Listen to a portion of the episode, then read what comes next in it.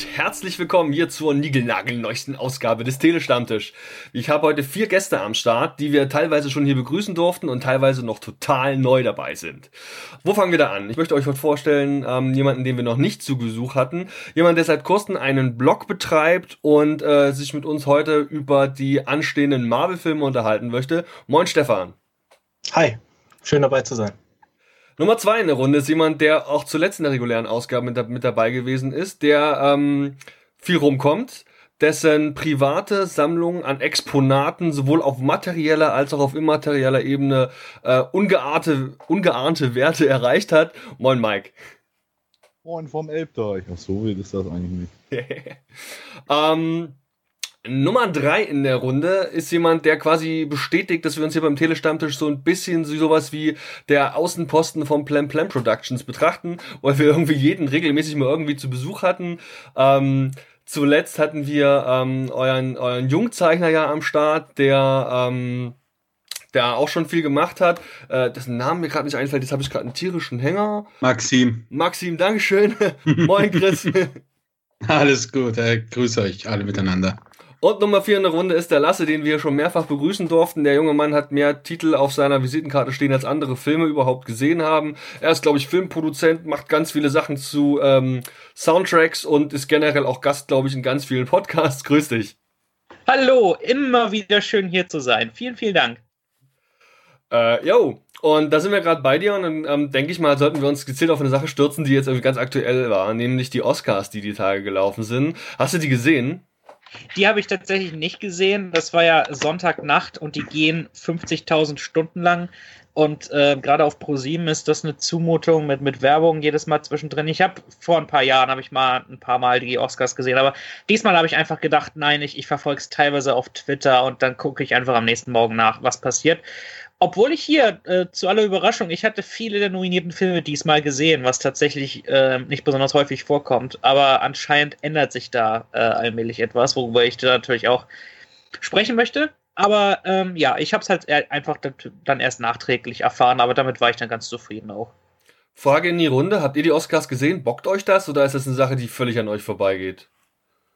Teilweise, also ich bin ja ein Nachtmensch und also ich hab's, ja, wie sagen wir so, die ersten 3 Stunden oder so habe ich es gesehen und ich bin fast eingeschlafen. Also es ist halt wirklich so. Also ich habe ehrlich gesagt keinen Bock, immer so die ersten 1,5 Stunden hier Stephen Gätjen zuzugucken, wie er versucht, verzweifelt irgendwelche Hollywood-Stars ranzuziehen. Und also es ist halt immer so geil, weißt du, wenn Ami-Reporter immer die Stars bekommen und dann ist hier der Deutsche, ich will auch mal, komm mal. Und dann so, Gätjen, halt die Fresse. Also... Und so an sich, die Show war auch relativ unspektakulär, zumindest das, was ich gesehen habe. Und also ich fand es letztes Jahr witziger. Wegen des glorreichen Fuck-Ups ganz am Schluss. Ja, also wie gesagt, irgendwann habe ich dann gedacht, ja, schaltest du da doch dann Netflix ein, weil da hast du dann mehr Unterhaltung. ja. Das ist mein Senf dazu. Die gehen ja auch immer super lange, die ganzen Filme. Ist das denn eine Sache, die dich auch wirklich interessiert oder läuft es mehr so nebenbei, weil es halt irgendwie ein popkulturelles Ereignis ist? Boah, es liefert nichts anderes.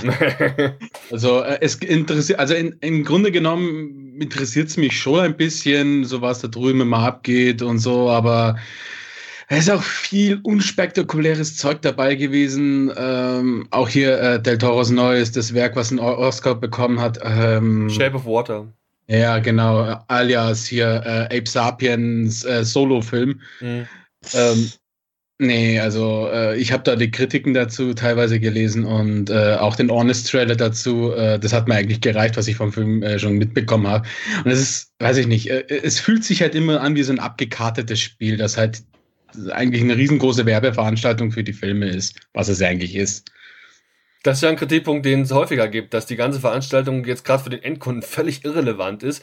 Oscars an sich, sowohl die Oscar-Verleihung, also der Preis, als auch die Nominierung innerhalb der verschiedenen Kategorien, ist nichts anderes als eine Marketingveranstaltung, weil man das schön auf die Filmposter draufdrucken kann. Aber eigentlich ist das für den Endkunden, für den normalen Kinogänger, der dann auch ein Ticket kauft, völlig irrelevant, welche Preise da verliehen worden sind. Das hört man jetzt ja häufiger und gerade auch, weil da halt eben die jetzt nicht unbedingt auch die großen Blockbuster, die jetzt die dicken Einspielergebnisse haben, da ausgezeichnet werden. Wie ist denn das bei euch? Marc, Stefan, habt ihr das gesehen? Habt ihr da eine Meinung zu den Oscars? Also bei uns ist das so, wir machen eigentlich jedes Jahr so ein kleines Event draus, ich und meine Frau. Also wir gucken uns das natürlich auch nicht auf ProSieben an, sondern versuchen das irgendwie dann original zu sehen oder zumindest teils original. Ich glaube, auf E-Entertainment gucken wir das immer. Und wir lieben halt den roten Teppich. Ja, und die Show ist uns eigentlich auch total egal. Und wer da was für einen Oscar gewinnt, meistens sind es ja auch, ich sag mal, zu 90% die Favoriten, die irgendwie im Vorfeld schon klar sind. Von daher gibt es da selten irgendwie Überraschungen. Und ich sehe das genauso. Dass ich fände es halt besser, wenn es einfach an Filme verliehen wird, die schon im Kino gelaufen sind, die man halt gesehen hat, wo man halt auch einfach sagen kann, okay, der Film hat es echt verdient. So ist es einfach nur, okay, Shape of Water hat dick abgeräumt, der muss gut sein, den muss ich jetzt sehen. Und das finde ich halt irgendwie total am Thema vorbei für so einen Preis. Hat denn, in den Staaten sind die Filme doch aber im Regelfall schon erschienen, nur wir hier aus deutscher Perspektive haben halt das Problem, dass wir die im Regelfall noch nicht gesehen haben. Oder sehe ich das falsch? Soviel ich weiß, kommen die des Öfteren auch in zum Beispiel in Großbritannien dann etwas später raus. Vor allem, wenn es während der Wintersaison irgendeinen richtig großen Blockbuster gibt, der halt eine große Konkurrenz darstellen könnte.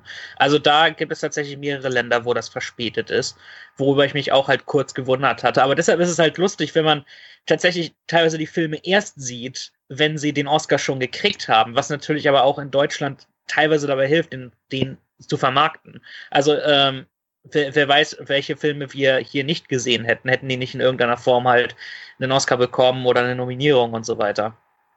Ja, und sind denn, also Mike, vielleicht auch mal gezielt die Frage an dich, wenn jetzt so ein Film, den man jetzt hier in Deutschland noch nicht sehen konnte, zum Beispiel Lady Bird geht hier in Deutschland zum Beispiel erst los, der hat auch 5 Nominierungen gehabt, aber der hat keinen Oscar bekommen, wen haben wir denn hier noch auf der Liste, beispielsweise Shape of Water, ja, der hat ja also 4 Stück gekriegt, ist das für dich ein Grund, solche Filme dann auch gezielt im Kino zu gucken, oder ist das Thema Film und Oscars für dich eigentlich gar keins? Also Shape of Water zum Beispiel, den wollte ich schon vor Monaten gucken. Hab gedacht, wann kommt der denn eigentlich auf Blu-ray raus? Hab dann festgestellt, dass der noch gar nicht gelaufen ist. Und habe gedacht, okay, gut, dann nein, also ich habe ja Doug Jones, Abe Sapien schon getroffen und das ist ein super lieber Typ, also wirklich total toll. Ich mag ihn auch gerne als Schauspieler, deswegen gönne ich ihm das. Auch in Star Trek Discovery finde ich ihn super.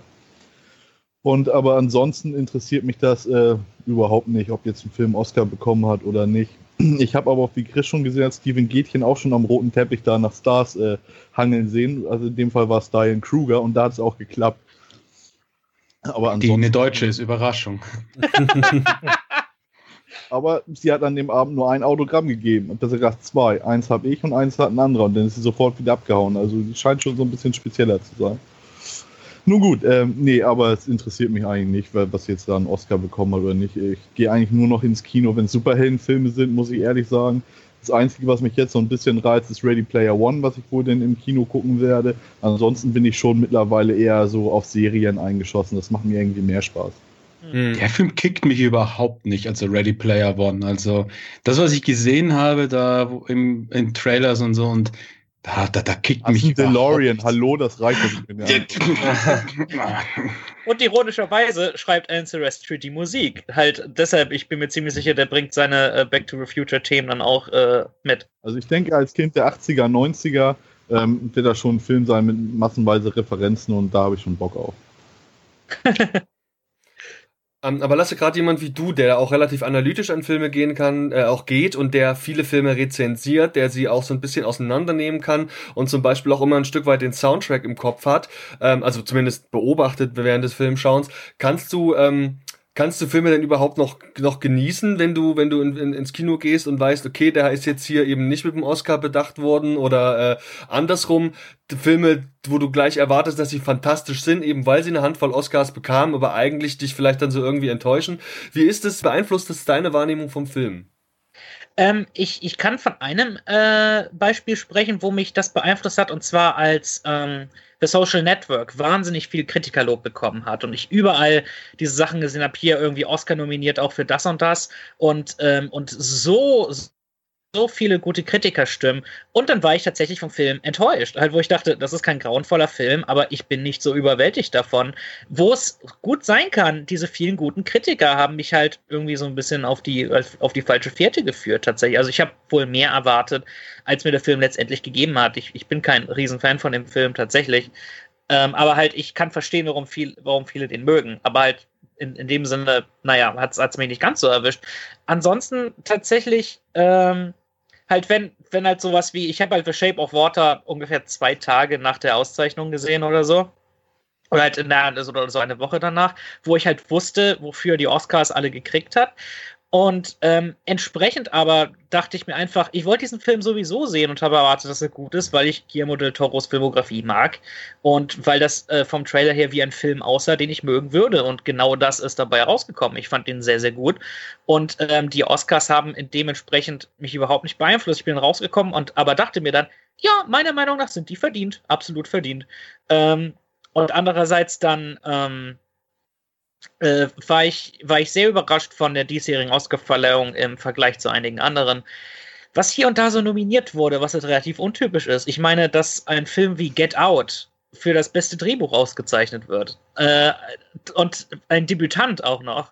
Und dann halt diese Art von sehr, sehr unkonventionellem Film. Also deshalb gab es da wundervolle Überraschungen, worüber wir vielleicht auch noch später reden können. Aber allgemein beeinflussen mich gute oder schlechte Kritiken oder Auszeichnungen beim Sehen eines Films nicht wirklich. Ich kann mich dann noch teilweise fallen lassen und das alles vergessen und den Film einfach als das bewerten, was er ist, was man eigentlich immer tun sollte. Vielleicht sollten wir uns zumindest mal so die 3 größten Kategorien jetzt nicht im Detail besprechen, aber nur mal so punktuell mal rausgreifen. Du hattest gemeint, dass du den Großteil der Filme gesehen hast, die da diesmal ausgezeichnet worden sind. Gerade die größte und wichtigste Kategorie ist natürlich der beste Film. Und da gibt's auch wirklich jede Menge gute Filme, die da dieses Jahr auch zur Auswahl standen. Ist die Wahl deiner Meinung nach auf den rechten Film gefallen? Ich finde ja. Also ich habe nicht ganz alle gesehen. Mir fehlen natürlich auch Lady Bird und Phantom Thread und von Paul Thomas Anderson und Three Billboards Outside Every Missouri habe ich leider nicht gesehen. Die Verlegerin habe ich mich geweigert, den anzusehen. Nicht, weil ich irgendwas gegen die Beteiligten habe, sondern weil für mich das einfach aussah wie diese Art von zynischem Oscar-Köder-Film, wo die halt einfach auf Nummer sicher gehen wollen. Und entsprechend, dass er überhaupt nominiert wurde, finde ich es eigentlich schon eine ziemliche Schweinerei. Genauso wie es damals war mit extrem laut und unglaublich nah. Halt wo man sich denken kann, wie kann man eigentlich so dermaßen faul sein mit seiner Thematik und mit der Besetzung der Schauspieler, dass man halt so dermaßen auf Nummer sicher gehen möchte, dass er in irgendeiner Form für Oscars nominiert wird. Und ironischerweise war Tom Hanks in beiden. Mhm. Also ich kann auf jeden Fall den Three Billboards empfehlen, denn der wäre meine persönliche Wahl gewesen. Ich habe jetzt nicht alle davon gesehen, aber Three Billboards ist wirklich so meine Entdeckung der letzten Monate gewesen. Sehr guter Film. Und wie sieht's aus bei den beiden anderen Kategorien? Bester Hauptdarsteller, beste Hauptdarstellerin. Da haben wir Gary Oldman für Dunkelste Stunde, den ich leider nicht kenne. Und bei Hauptdarstellerin eben die Frances McDormand aus Three Billboards. Wissen Sie, wie ist deine Meinung dazu? Also beide ausgezeichneten Filme habe ich ja noch nicht gesehen, aber ich weiß, dass beides großartige Schauspieler sind. Und bei Gary Oldman ist es in dem Sinne, ich denke mal, eine Auszeichnung, die einfach lange überfällig war bei einem Schauspieler seines Kalibers. Und die Tatsache halt, ich meine, es ist eine Art von typischer Oscar-Rolle. Er spielt eine echte Persönlichkeit und verschwindet hinter dem Make-up und so weiter, sodass man halt nicht mehr wirklich den Darsteller sehen soll, sondern halt die Figur. Das ist in dem Sinne typisch und ich finde halt, dass es in dem Sinne eigentlich wahrscheinlich auch verdient gewonnen. Ich bin mir ziemlich sicher, dass er das gut macht. Ich persönlich hätte es Daniel Kaluuya gegönnt für Get Out, weil ich ihn absolut fantastisch fand. Bei Daniel Day-Lewis und Denzel Washington waren die Nominierungen einfach obligatorisch. Aber ich war überrascht, dass Daniel Day-Lewis nicht gewonnen hat, da es ja seine große Abschiedsperformance war und die Oscars lieben solche Hintergrundgeschichten. Also dachte ich mir eigentlich, er kriegt ihn. Aber ich bin froh, dass sie da ein bisschen gegen den Strom geschwommen sind. Und bei Frances McDormand, sie hat ja schon einen Oscar gekriegt für Fargo und garantiert macht sie auch ihre Sache großartig. Aber mein Favorit wäre dann tatsächlich Sally Hawkins gewesen für Shape of Water, weil ich fand, dass sie das, also im Nachhinein, ich habe das ja erst danach gesehen, aber ich fand, sie hat's großartig gemacht. Ich hätte ihr dann die Auszeichnung sehr gegönnt. Aber garantiert hat Frances McDormand sie auch verdient. Okay, sehr gut. Ja, dann vielen Dank. Ich bin hier gerade dabei, parallel dazu mir ein bisschen mal die Liste mal anzugucken mit den ganzen Nominierungen und wer jetzt hier eigentlich gewonnen hat und so. Und da fällt mir auf, dass da nicht ein einziger Marvel- oder DC-Film dabei gewesen ist. Jetzt haben Überraschung! Wenn nicht alle so großartig sein wie Suicide Squad. Der ja halt gekriegt hat. Obwohl, Guardians of the Galaxy 2 hat eine Nominierung. Ja, hat er das? Ja, für beste visuelle Effekte. Ach ja, okay. Also ich meine, obligatorisch auch irgendwie natürlich, aber ich meine, es zählt trotzdem. Ja, das ist wohl richtig, auch wenn da wahrscheinlich vieles aus dem PC kommt, aber das ist ja... Ja klar, natürlich, deshalb ist das beste visuelle Effekte. Na, wie bei, also hier Dingsbums bei Star Wars mit den Puppen, das würde dann auch dazu passen, oder? Das schon, ja, natürlich, also ich meine, visuelle Effekte beinhalten vieles, aber halt, bei Guardians, finde ich, wäre es auch verdient. Mein Favorit wäre Planet der Affen, also War of Planet of the Apes gewesen. Ich finde es eigentlich eine Schweinerei, dass auch der zweite Teil da nichts gekriegt hat. Ich meine, Blade Runner sah wundervoll aus, also absolut wundervoll. Ich meine, Kong Skull Island finde ich ein bisschen und Star Wars ist ein bisschen obligatorisch auch wiederum. Und halt bei Guardians, da ist halt dieser Stil so großartig und so viele animierte Charaktere. Und da fand ich, war die Nominierung auch verdient und alles. Aber mein Favorit wäre eigentlich der dritte Planet der Affen gewesen. Also das war meisterhaft, halt, wo die Effekte nicht im Vordergrund stehen, sondern die Story einfach großartig unterstützen. Jetzt haben wir ja ich glaube im April ist der Termin, irgendwann Ende April, glaube ich, kommt er dann raus, der neueste Blockbuster aus dem Marvel Cinematic Universe, Infinity War. Mike, wie ist denn das bei dir? Freust du dich da so ein bisschen drauf oder ist es einfach nur ein weiterer Marvel-Film für dich? Also ich bin ja jetzt nicht so der Mega-Marvel-Typ, also das ist für mich einfach ein Must-Have to see, also von daher gucke ich mir sowieso an, egal ob jetzt schlechte Kritiken oder sonst irgendwas ist. Ich gucke mir generell alle Superheldenfilme an. Hattest du denn einen Teil der Comics, die da, auf denen das basiert, gelesen? Ja, Infinity Gauntlet, also ob das darauf basiert, glaube ich eher nicht, aber ich habe Infinity Gauntlet gelesen und fand es fürchterlich, aber gut. Sag mal, hat irgendwer von euch da so einen Überblick? Ich weiß jetzt, Panini hat in Deutsch jetzt diesen dicken Schuber rausgehauen, da sind gefühlt ein Dutzend verschiedene Stories, die alle irgendwie Infinity heißen dabei und es geht immer irgendwie um die Avengers, es geht immer um den Handschuh und es geht immer irgendwie auch um Thanos und irgendwie hängt alles zusammen. Hat da irgendwer von euch so einen Überblick, was es da eigentlich gibt? Stefan, wie sieht es bei dir aus? Hast du da irgendwie Details? Also ich kenne den Infinity Cycle, da habe ich den Omnibus von, das sind 2 Ausgaben. Dann gibt es halt, wie schon angesprochen, den Infinity Gauntlet. Und dann spielen noch so 3, 4, 5 andere Comics, sage ich mal, diese Infinity-Thematik beziehungsweise halt mit diesen Infinity Stones rein. Und aus all diesen Comics, beziehungsweise wird dann halt immer empfohlen, all diese Comics mal gelesen zu haben, wenn man wissen will, was in Infinity War passiert. Aber das kann man halt einfach so auch nicht sagen, ne? Beziehungsweise hoffe ich halt auch nicht, dass es genauso im Film passiert. Das wäre ja fürchterlich. Ja, dann wäre ich ja ultimativ gespoilert und das will ich natürlich nicht. Ja gut, aber welcher Superheldenfilm hat denn wirklich mal die Handlung durchgezogen aus dem Comic? Also mir fällt jetzt ad hoc keiner ein. Sin City. Ja, gut, aber nicht Superhelden. Sin City natürlich. Aber, nee. Ich sag mal so, darüber wollen wir jetzt lieber nicht reden, oder? Oh, stimmt. In dem Sinne haben sie natürlich irgendwie was verändert, klar, aber es ist trotzdem halt an der Thematik ziemlich nah dran. Also man kann schon bei den ganzen Superheldenfilmen, man findet die immer in Comics wieder, auch wenn es nur Fragmente sind. Zum Beispiel ganz toll kann man das halt bei Thor 3 sehen, weil ich weiß nicht, ob ihr den animierten Film Planet Hulk kennt. Ja. Aber es ist halt eigentlich im Kern Planet Hulk kombiniert mit Thor, weil bei dem animierten Film Planet Hulk liegt der Fokus komplett auf Hulk und Thor kommt gar nicht drin vor, beziehungsweise wird nur angerissen, der spielt halt keine Rolle in dem Comic. Und bei Thor 3 ist es halt genau andersrum, das ist halt die Thor-Story, wo man quasi Planet Hulk implementiert hat, aber die ganzen Comic quasi natürlich auf Filmkapazität komprimiert hat. Und also alle anderen Superheldenfilme findet man genauso auch in den Comics wieder, die Stories. Ja, ich meine, Age of Ultron, das ist halt die ganz klassische Ultron-Saga von den Avengers-Comics. Einfach in einer anderen Form präsentiert. Ich finde es halt auch extrem unnötig, dass man halt sagt, man nimmt die Comic-Vorlage und setzt sie detailgetreu um. Man muss halt immer dazu denken, für wen sind die Filme eigentlich? Und die Filme geil finden, sind keine Comicleser. Ja. Das sind halt die also auch die Leute, die auf Comic-Cons rumlaufen, das sind diejenigen, die Filme geil finden, aber halt noch nie einen Comic von der Materie in der Hand gehabt haben. Und für das, was es ist, finde ich super. Und haben auch die Daseinsberechtigung. Gut, bei Batman wie Superman können wir uns drüber streiten über die Daseinsberechtigung, aber nee, ich war maßlos enttäuscht von dem Film. Aber Deadpool zum Beispiel, der Welt. Ja, du. Aber Deadpool zum Beispiel ist so ein Ding, das feiere ich eigentlich als DC-Fan in allen Maßen, weil der halt so auf sämtliche Konventionen scheißt. Der bricht durch die vierte Wand und macht einfach toujours Spaß.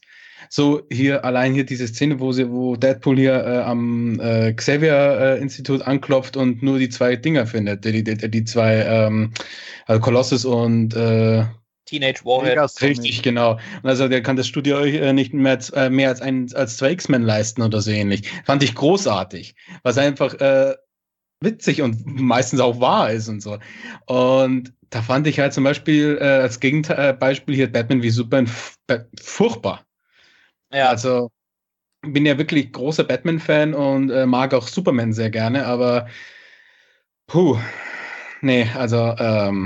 Justice League haben sie durch den Reißwolf gejagt, das war auch nichts, also, ja. Ja, ist natürlich ein großes Ding mit Warner, die da, denke ich, einfach einen Fehler nach dem anderen machen und die kreativen Köpfe, die sich ins Boot holen, spätestens im Produktionsprozess nochmal ordentlich vor den Kopf stoßen, die dann teilweise noch vor der eigentlichen Produktion wieder abspringen. Also ich glaube, über Warner und das generelle Produktionsverhalten von diesen DC-Filmen, da könnte man sich, glaube ich, stundenlang drüber unterhalten. Weil du jetzt aber auch gesagt hattest, auf Konvention scheißen und einfach mal machen. Das ist eine Sache, die ich jetzt bei einem Marvel-Film, beim Infinity War, der da jetzt kommt, in der Form vielleicht gar nicht erwarten würde. Man spricht ja immer wieder von dieser Marvel-Formel. Was sind denn jetzt deine Erwartungen oder generell auch an euch alle, was sind denn eure Erwartungen jetzt von dem Film? Was kommt da auf uns zu? Ist es einfach nur ein plumpes Aufeinandertreffen aller Superhelden, die gegen Thanos kämpfen? Oder wird es vielleicht die ein oder andere Ebene sein? Einfach mal Brainstorming, was sind so eure Ideen? Was erwartet ihr von Infinity War? Also, meine Idee ist, wenn ich mir mal kurz den Vortritt erlauben darf, erstmal muss in irgendeiner Form das Team wieder zusammenfinden, weil die sich ja im Prinzip aufgespaltet haben in Civil War. Sie finden in irgendeiner Form wieder zusammen. Ich schätze mal, die Guardians kommen erst relativ spät und wir erfahren, was mit Thor und Loki passiert, was ja ein bisschen im Trailer zu sehen ist, wofür sie wahrscheinlich gefangen genommen wurden oder so ähnlich. Ich weiß nicht genau. Ich rechne damit und hoffe eigentlich auch, dass irgendwelche wichtigen Charaktere auch sterben. Also tatsächlich, dieser Film ist sehr, sehr lang, so viel ich auch schon weiß. Es geht ja irgendwie über 2,5 Stunden. Es wird ein episches Teil. Es wird natürlich wieder Humor geben, aber da es die Regisseure von den neuesten Captain America-Filmen sind, wird das in dem Sinne wahrscheinlich wieder ein bisschen gedrosselt sein. Entsprechend, wir werden ein bisschen mehr über Thanos. Oh mein Gott, Humor im Humor, oh mein Gott. Ja, schon. Aber halt in den beiden letzten Captain America-Filmen ist das halt vergleichsweise rar gesät. Aber trotzdem halt passt das immer gut. Ich meine, Marvel ist allgemein leichtherzig, auch wenn Civil War und Winter Soldier in dem Sinne halt eher in Richtung Thriller ging, also teilweise jedenfalls. Und also ich rechne damit, dass hier einige sterben. Ich rechne sogar, also das ist jetzt nur eine Vermutung, dass Iron Man stirbt. Oder wenigstens jemand von seinem Charakterkaliber. Also einer von den Wichtigen sollte eigentlich auch sterben, aufgrund der Dramatik. Und das sage ich jetzt jemand, der überhaupt nicht die Comics kennt, der einfach nur von dem ausgeht, was solche Filme normalerweise tun und was sie eigentlich auch tun sollten. Also da, und ich weiß aber nicht, inwiefern der Film enden wird. Also ich weiß nicht, wo halt am Schluss dann alle stehen werden, weil es halt der erste Teil von Zweien sein soll. Und dazwischen soll es ja noch einen dritten Guardians geben und so. Also glaube ich, von denen stirbt wohl keiner.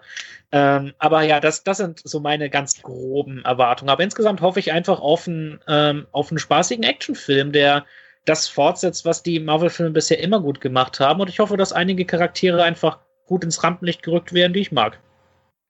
Also ich habe ehrlich gesagt gar keine Erwartungen, weil meine Devise ist eigentlich, ich gehe immer ohne Erwartungen in einen Film rein, weil da kannst du erstens nicht enttäuscht werden und zweitens ist der Überraschungseffekt dann viel größer. Und bisher hat mich eigentlich noch kein wirklicher Marvel-Film so hart enttäuscht, wie ein DC-Film oder so. Und also bei dem neuesten Avengers habe ich jetzt so einfach nur das die Erwartung, oder was heißt die minimale Erwartung, dass es halt einfach ein riesiges Gekloppe wird. Hier, da kommen alle miteinander zu und das, was du halt jetzt auch gesagt hast, dass sie sich wieder finden müssen und so weiter. Aber im Großen und Ganzen habe ich halt so das Gefühl, das wird ein riesiges Gekloppe werden. So, alle müssen halt auf den einen Gegner fixieren, weil das ist die eine Bedrohung und wie du sagst, da wird bestimmt einer draufgehen und bin mal gespannt, wie dann der Outrage sein wird im Internet. Wenn du sagst, das großes, das ist eigentlich das Spannendste dabei. wenn du sagst, großes Gekloppe, also wirklich jetzt nicht sonderlich viel, daraus interpretiere ich nicht sonderlich viel Tiefgang, würde dir das schon genügen, einfach alle Helden da auf einer in einer Szene zu sehen? Es gibt ja nun so Gerüchte oder so auch, glaube ich, definitive Aussagen, dass es Szenen gibt mit paaren 70 Charakteren, die gleichzeitig in dieser Szene auftreten. Da gehen die Spekulationen los, wer das alles sein könnte. Vermutlich wird es irgendeine riesengroße Schlacht sein. Würde euch das genügen? Oder im Speziellen auch dir, Chris? Wäre das alles, was du von dem Film eigentlich sehen willst? Naja, was heißt sehen will? Also ich bin halt, wie gesagt, für alles offen. Erwarten tue ich auch nichts. Ich sag mal so, wenn mir das gut erzählt wird und spannend erzählt wird, dann fände ich das auch geil. Also ich habe jetzt keine Lust, hier irgendwie einen halbstündigen Dialog zwischen Iron Man und Thanos zu hören, ob das jetzt eine gute Idee ist, die Welt zu unterjochen wegen ein paar Steinchen. Wie gesagt, ich bin halt relativ gespannt, wie sie halt wirklich, wie die ganzen Charakter interagieren und vielleicht wird es dann halt ein bisschen, ich würde mal sagen, epischer, weil Civil War war ja dann ein bisschen weichgespülter im Gegensatz zur Vorlage, die ich nicht gelesen habe. Ich kenne halt nur Auszüge und so. Und da war halt diese zwei Fronten hier von Captain America und Iron Man, da waren ja Dutzende von Helden dabei, die ja wirklich sich in der Stadt hier komplett die Schädel eingedroschen haben und im Film hat man ja den Leipziger Flughafen und da waren halt da ein paar Leute und die haben ein bisschen da rumgeturnt. Aber deswegen erwarte ich halt jetzt von dem neuesten Teil wirklich ein riesiges Gekloppe und eigentlich erwarte ich nur Action, weil ich will unterhalten werden, wenn ich in den Film reingehe und ich erwarte jetzt da auch keine große Story dahinter. Wie gesagt, das, was halt schon erwähnt wurde, dass halt ein paar rote Fäden zusammengeführt werden und ja, mehr erwarte ich eigentlich auch nicht. Es gibt ja voll die Spekulation, wer stirbt und wer eventuell nicht stirbt und so, aber man könnte ja mal andersrum fragen, wer darf denn auf gar keinen Fall sterben, weil es ein Charakter ist, von dem ihr unbedingt noch mehr sehen wollt. Wie ist denn das bei dir, Mike? Welchen Charakter würdest du gerne noch in dem einen oder anderen Film sehen wollen? Ich will einen 90-Minuten-Film, wo der Hulk alles nur kaputt haut. Und tatsächlich hat der Darsteller von Hulk ja kürzlich gesagt, er hätte, glaube ich, irgendwie nur 4 Zeilen oder so in dem Film, zumindest als Hulk. Also denke ich, ich glaube nicht, dass wir viel von dem Hulk sehen werden. Es gibt ja auch es gibt natürlich viele Spekulationen um das ganze Thema. Es gibt auch so ein paar Fakten, an denen ich mich gerne entlang hangle, wenn ich quasi, also ich will nicht sagen, meine Erwartungen stricke, weil ich gehe auch immer mit 0 Erwartungen in so einen Film rein, weil sonst wird man ja doch nur enttäuscht. Es gibt halt, was ich immer ganz cool finde, ich weiß nicht, ob ihr euch dafür interessiert, sind die Lego-Sets, die im Voraus rauskommen zu sowas. Oh nein, oh Gott. Ja, doch, und, die Lego-Sets, die zeigen einem ziemlich genau, was passieren wird. Also die spoilern eigentlich unglaublich, aber man sieht wirklich ganz genau, was die Kernhelden erstmal tun werden in dem Film. Und ich kann das mal gerade ausführen an den Sets, die im Voraus rausgekommen sind. Nein! War nicht spoilern oder nein? Weil nee, doch. Also das ist ja, das sind ja nur Spekulationen, wir wissen es ja nicht. Wir haben den Film ja nicht gesehen, insofern ist das eine reine Spekulation und genau darum soll es hier heute ja auch gehen. Also, was eben auch schon angesprochen wurde mit Thor und den Guardians. Thor und die Guardians, die werden wohl versuchen, Thor eine neue Waffe zu besorgen. Das ist in dem Lego-Set zu sehen. Das soll ja dann auch nicht. Also, Mjolnir ist ja. Wurde auch schon im Toys R Us oder so gesichtet, das Spielzeug. Genau, Stormbreaker heißt die Waffe. Ja, das ist diese Hammer-Axt, ist das, glaube ich. Mhm. Okay. Das sieht zumindest aus wie Hammer und Axt. Das klingt cool auf jeden Fall. Ja, das soll auch ganz cool sein, das Ding. Und wir sehen auch halt, was die anderen Helden quasi machen. Hulk und Falcon kämpfen halt gegen Proxima Midnight, ein neuer Charakter, der in Infinity War auftauchen wird und zu der, ich hole mir jetzt mal ein bisschen raus, ja, ich weiß nicht, aber das muss man alles ein bisschen erklären.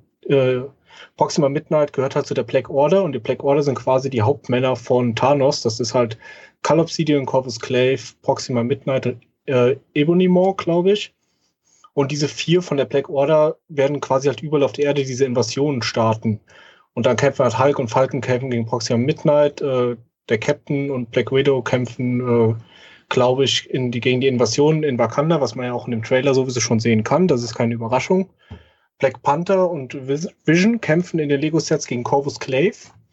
Und Cull Obsidian und Ebony Maw kämpfen gegen Doctor Strange und Iron Spider im Sanctum Sanctorum in New York.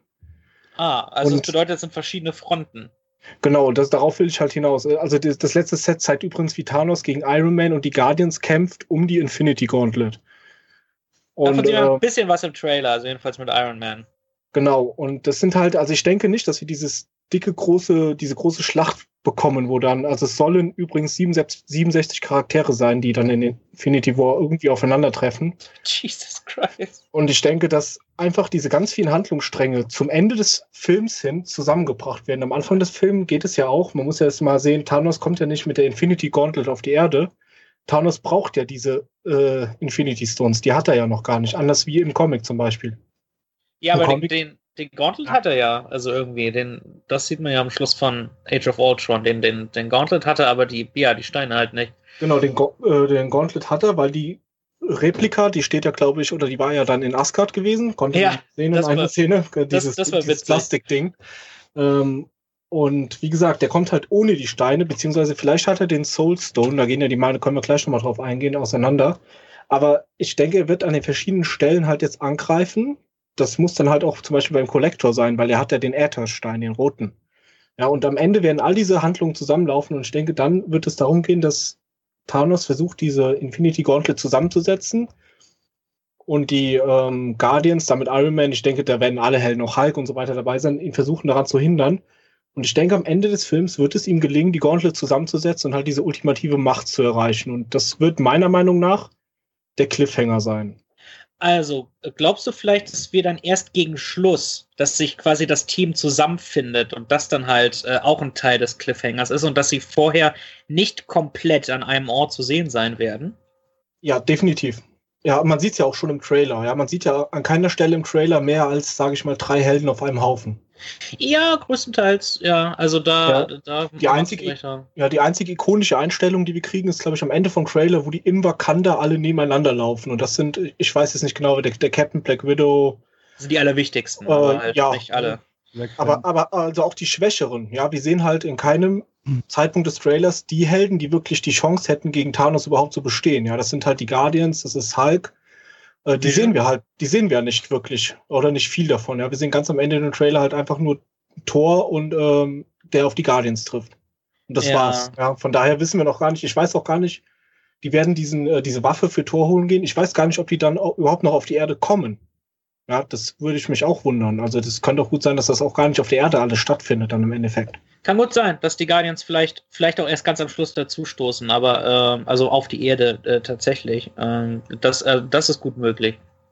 Und vielleicht, um nochmal auf die Frage einzugehen, ich denke, dass definitiv jemand sterben wird. Das wird ja auch wurde ja auch schon angekündigt. Und es gibt da eigentlich 3 prominente Theorien, sage ich mal. Die erste ist halt, dass Hawkeye stirbt, weil er halt nicht gezeigt wird oder nicht großartig gezeigt wird. Deswegen wird spekuliert, dass er vielleicht ganz am Anfang des Films aus dramatischen Gründen stirbt, weil alles, was sie von ihm hätten zeigen können, quasi schon spoilert, was passiert. Ah, okay. Dazu passend noch eine andere Theorie ist, dass zum Beispiel Hawkeye, weil er bisher noch gar nicht gezeigt wurde und auch sehr wenig vermarktet wurde, dass er eine der großen Hauptrollen spielt und die es deswegen nicht gezeigt haben, weil die halt genau diesen Plot-Twist quasi nicht spoilern wollten. Das wäre cool. Weil er auch ein sehr beliebter Held ist, muss man dazu sagen. Der Hawkeye, auch wenn er, ich sag mal, aus der Gruppe eigentlich schon der schwächste Held ist, in Anführungszeichen, hat er eine riesen Fanbase. Zu Recht. Was wollte ich, genau, die 2 anderen Theorien, die die Tode der Marvel-Charaktere betreffen, sind, dass einmal entweder Iron Man oder Captain America stirbt, weil das halt wirklich die 2 Dreh- und Angelpunkte in den Avengers sind. Ja, das hat man ja bei Civil War einmal gesehen. Und die prominenteste Theorie ist wirklich, dass Iron Man sterben wird. Erstens ist sein Vertrag ausgelaufen. Ja, das meine ich. Er hat seine 3 Filme abgedreht und es gibt bis jetzt auch keine Verlängerung. Gibt es bei den anderen auch nicht, aber bei ihm ist es wirklich am deutlichsten, weil sein Vertrag ist schon längst abgelaufen mit Iron Man 3 und er hat halt immer noch kleine Rollen, in denen er auftritt, wie zum Beispiel in Spider-Man. Ja, aber ich meine, in Captain America war ja quasi die zweite Hauptrolle auch, also im 3. Captain America. Ja, kann man so sehen. Und es wäre halt wirklich am tragischsten, wenn er stirbt, weil er ist der ikonischste Charakter. Mit ihm hat das MCU angefangen, ja. Und mit ihm könnte natürlich auch das jetzige MCU enden, quasi. Also meine Theorie, da er aber in den Lego-Sets noch gegen Thanos kämpft, was ja relativ am Ende von dem Film passieren muss, würde ich vermuten, dass er am Ende stirbt. Ja, auf jeden Fall, das sollte auf jeden Fall, also wenn er stirbt, das sollte der große dramatische Höhepunkt sein tatsächlich, und ich hoffe, sie versauern es nicht mit irgendeiner fehlplatzierten Slapstick-Sequenz oder so. Also ich rechne damit, dass das auf jeden Fall in dem Sinne ein düsteres Ende wird. Vielleicht so im Vergleich mit halt dem 2. Hobbit oder mit die 2 Türme, wo halt am Schluss wo es nicht wirklich ein Ende gibt, sondern halt noch vieles offen ist, aber halt trotzdem in irgendeiner Form ein kleiner Sieg errungen wird, wer weiß. Aber er sollte, also bei ihm rechne ich am allermeisten damit. Das sollte niemanden überraschen. Nur meine ganze Familie wäre extrem angepisst, weil sie ihn halt auch so lieben und so weiter. Aber ich habe mich damit abgefunden, dass er seinen großen Arc hatte und er großartig war. Ich meine, er ist einer der, ich meine, die sind alle toll, aber er ist einer der besten Schauspieler in dieser gesamten Reihe. Und ich kann aber auch verstehen, wenn er halt, obwohl er das immer großartig macht, dass er natürlich auch was anderes machen will. Also, was ich dazu noch sagen würde, ist, ich fände es auch nicht schlimm, wenn Captain America und Iron Man sterben. Es wäre natürlich super dramatisch, aber das sind halt die 2 Handlungsträger bei den Avengers, sage ich mal. Und man könnte dann halt mit der angekündigten Phase 4 wirklich eine komplett neue Avengers-Gruppe formen. Gerade auch in Richtung X-Men und Spider-Man-Universum gedacht, ja, welche ja wieder zurückgekommen sind. Da kann man natürlich noch eine ganze Menge machen, die ja auch in der Original-Comic-Vorlage alle eine Rolle spielen. Also da sind ja auch X-Men mit dabei, da sind ja auch Inhumans bei der anderen Comic-Vorlage mit dabei. Also das auch wenn Inhumans, wollen wir jetzt mal schnell vergessen, ja auch gar nicht drüber reden. Aber da kommt natürlich eine Menge zusammen. Und ich denke, das ist das, was am Ende passieren wird. Eine Sache darf man nicht vergessen. Und ich weiß, die wird halt ganz oft unter den Tisch fallen gelassen. Und zwar ist es das, was am Ende von Guardians of the Galaxy 2 gezeigt wird, in der Mid-Credit-Scene. Das ist das Auftauchen von Adam Warlock. Ja. Oh ja! Ja, und das ist halt wirklich ganz, ganz, ganz wichtig. Und das wird irgendwie fast überall vergessen zu erwähnen, weil Adam Warlock ist halt die Person, die Thanos besiegt in der Comic-Vorlage. Und wir haben von Adam Warlock bisher noch wirklich noch gar nichts gesehen, außer dass er halt in dieser Mid-Credit-Scene gezeigt wird, quasi wie die Sovereign sind das ja, glaube ich, die ihn erschaffen als perfektes Wesen. Der ist ja im Endeffekt ein Cyborg. Und der schafft ihn halt als perfektes Wesen. Und der hat tatsächlich auch eine sehr enge Verknüpfung mit dem Soul Stone, weil er ist der Träger vom Soul Stone in der After Infinity Story. Und er ist auch eine Zeit lang in dem Soul Stone gefangen. Ja, in den Comics. Und ich denke, das ist auf alle Fälle ein Story-Arc. Den werden sie ja einbauen müssen, sonst hätten sie ja nicht Adam Warlock angeteasert.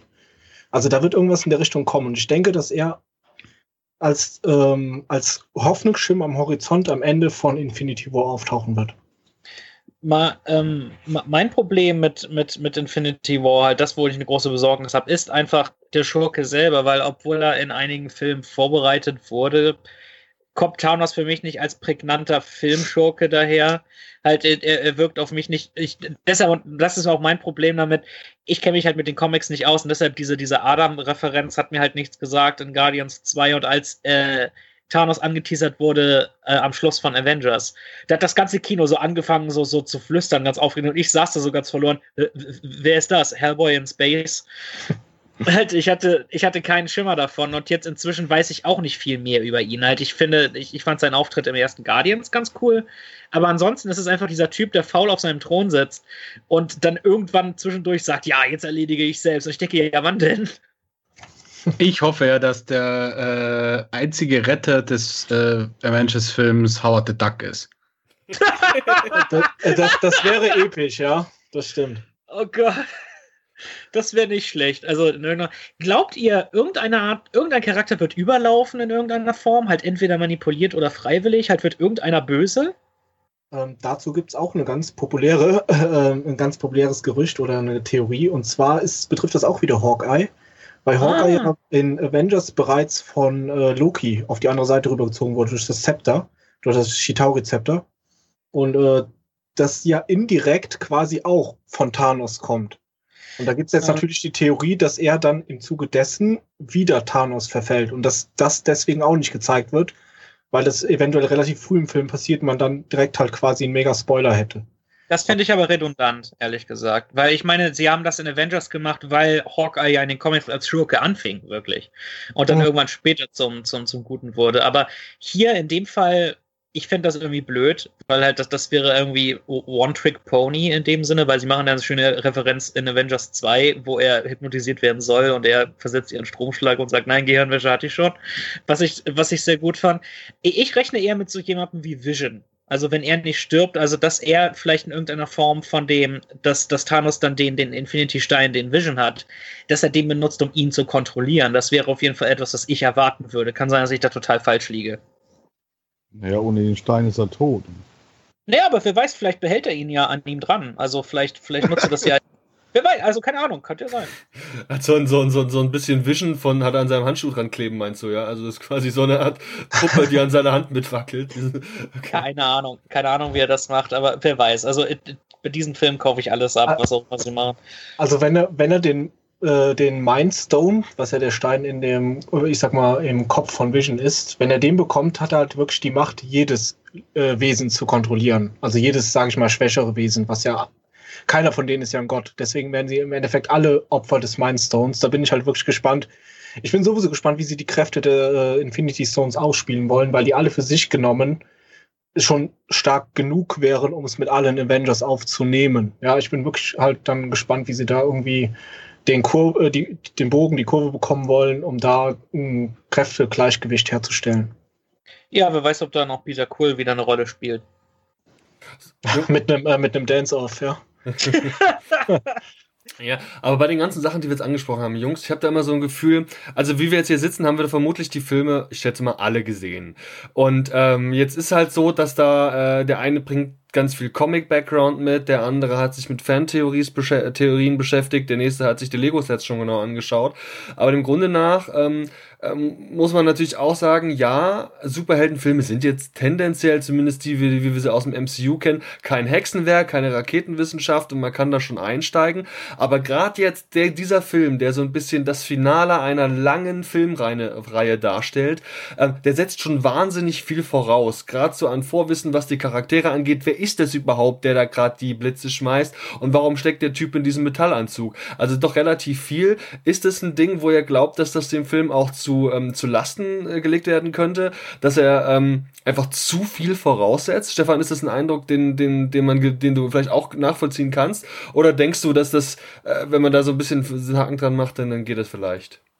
Also gerade das Marketing vom Marvel sagt ja immer wieder, man muss kein Vorwissen haben und man müsste die Comics auch nicht gelesen haben. Aber also man kann ja mal davon ausgehen, dass die Marvel-Filme alle jetzt in der Summe gesehen sicherlich eine unglaublich erfolgreiche Reihe die letzten 10 Jahre waren. Und das ist wirklich ein riesiger Teil. Gerade jetzt auch nochmal mit Black Panther, der wirklich unglaublich jetzt schon über $1 Milliard eingespielt hat. Wirklich unglaublich erfolgreich ist. Man kann davon ausgehen, dass die meisten natürlich die Helden kennen. Wo ich mir ein bisschen Sorgen mache, ist halt die Infinity Story, weil die Infinity Stones werden immer nur so angerissen. Auch in allen Filmen. Also es wird nie ganz klar erklärt, ich glaube nur an einer Stelle, was diese Infinity Stones eigentlich sind. Und da mache ich mir ein bisschen Sorgen, das müssen sie auf alle Fälle in Infinity War am Anfang irgendwie nochmal nachholen. Das haben sie ja zum Beispiel am Anfang von Black Panther erklären sie ja, wie das Vibranium auf die Erde gekommen ist und wie sich daraus Wakanda entwickelt hat. Ja, das war clever. Genau, und das war auch visuell super toll gezeigt, ja. Und ich hoffe, dass sie sowas auch am Anfang von Infinity War machen, dass sie wirklich einfach nochmal zeigen, wo kommen überhaupt die Infinity Stones her, wer hat die erschaffen, wie sind die dann auch nochmal an die einzelnen Punkte gekommen, wo sie jetzt sind. Also nochmal so eine kleine Rückschau, was überhaupt passiert ist, die letzten 10 Filme über. Und dann halt auch nochmal zeigen, was passiert denn, oder auch nochmal klar machen, was passiert denn jetzt überhaupt, wenn Thanos diese Steine und alle auf die Infinity Gauntlet drauf bekommt.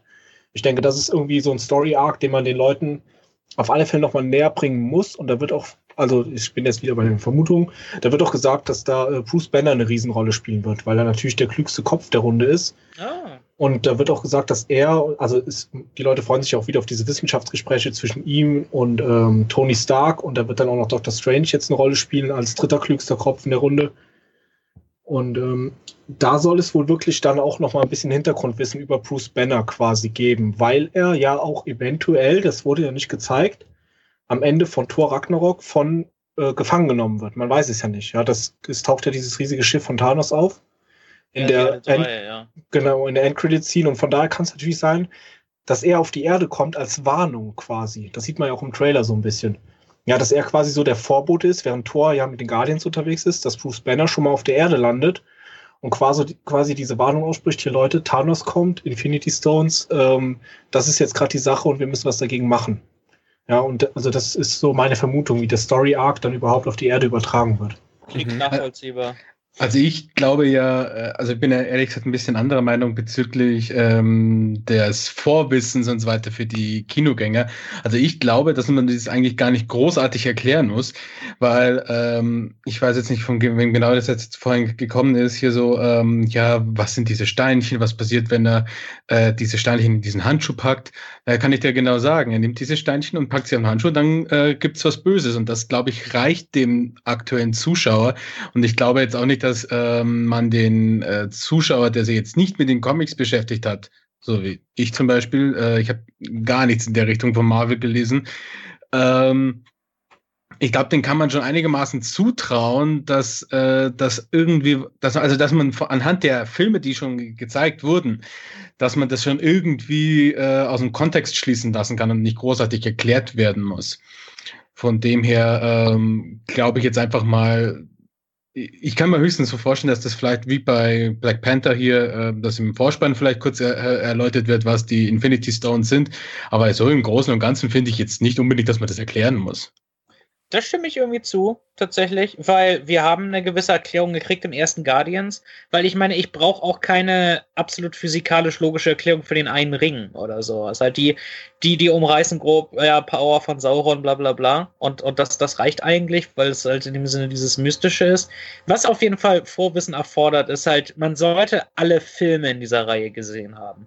Denn gerade halt in Bezug auf die Avengers, es gibt einige dieser Filme, die kann man ohne die anderen MCU-Sachen angucken. Deshalb mag ich die Guardians of the Galaxy-Filme so gerne, weil sie im Moment noch relativ abgesondert sind von all dem. Man kann die gucken und kann das wunderbar nachvollziehen, weil es nicht besonders viele Referenzen gibt, jedenfalls nicht offensichtlich.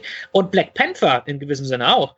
Der hat auch ziemlich gut als Einzelfilm funktioniert, aber ansonsten sollte man eigentlich alle anderen Filme dieser Reihe gesehen haben, um in Infinity War zu gehen. Ich denke, die meisten tun das auch. Ich denke, niemand geht in Infinity War einfach so, ohne halt zu wissen, wer ist dieser Blechtyp da, dieser rot-goldene und was ist Captain America und so weiter. Also die wissen, Kevin Feige und die ganzen Leute, die wissen ganz genau, dass die Leute, die in diese Filme gehen, die sind Fans dieser Reihe und da wird kein Newcomer wirklich kommen. Natürlich werden sie irgendwie ein bisschen was expositorisch umreißen, garantiert auch den Film, die Stones und ein bisschen mehr von Thanos, aber das war's dann auch. Die wissen, dass die Leute wissen, worum es geht.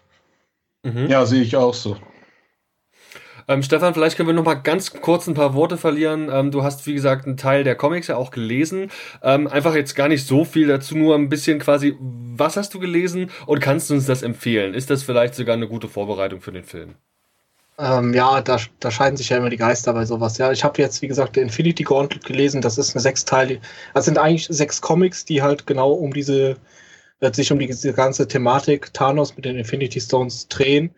Und ich habe jetzt davon quasi den Omnibus, also die Zusammenfassung von den 6 Teilen. Das sind schön auf 260 Seiten sind es, glaube ich, zusammengefasst. Man muss ein bisschen auf ältere Comic-Zeichnungen stehen.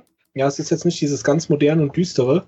Es ist dieses Marvel-typische bunte und etwas, ja, ich will nicht sagen einfach gezeichnet, aber es sieht halt einfach viel, viel bunter aus. Ja, wenn man da aktuelle Comics guckt, die sind alle deutlich dunkler gezeichnet oder auch düsterer gezeichnet. Da gibt's aber natürlich auch noch den zweiten Infinity, also so einen zweiten Infinity-Omnibus, der nennt sich einfach Infinity. Mhm.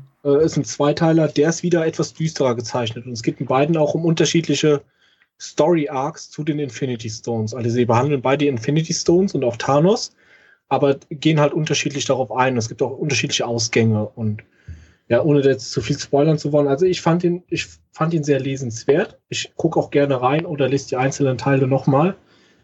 Aber es ist halt auch eine Marvel-typische Story. Man darf jetzt auch keine großen Überraschungen erwarten. Ja, wir haben einen Oberbösewicht, wir haben viele Helden und wir haben auch viel Kampf.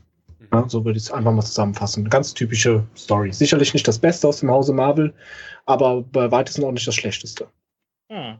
Okay, ja, dann danke für deine Meinung dazu. Hast du die Comics irgendwie als Trade gekauft oder waren die digital? Ich habe mir da richtig das Hardcover von geholt. Das nice. Hat aber auch wirklich damit zu tun, dass ich seit 10 Jahren auf Infinity War warte und halt an irgendeinem Punkt gesagt habe, das ist noch gar nicht so lange her, ich habe den erst seit kurzem wirklich gesagt habe, davon willst du jetzt halt auch den Comic haben. Und der ist hier in so einem glänzenden Metallic Hardcover und das sah halt einfach richtig gut aus. Ja, und ich wollte halt einfach wissen, was auf Comic-Seite passiert, und da habe ich halt auch gesagt, da nimmst du jetzt auch nicht die digitale Ausgabe, das Ding willst du halt im Regal stehen haben.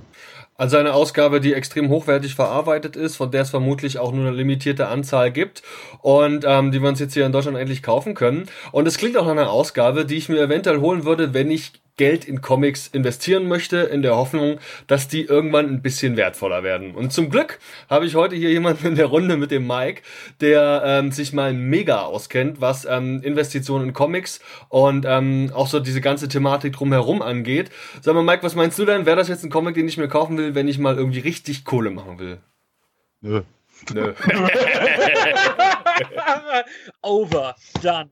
Nein, also wenn, solltest du dir Infinity Gauntlet 1 kaufen von Marv Wolfman und George Perez, was ich auch hier habe. Ich habe die Mini im US-Original hier, weil das ist dann eine Ausgabe, auf die spekuliert wird.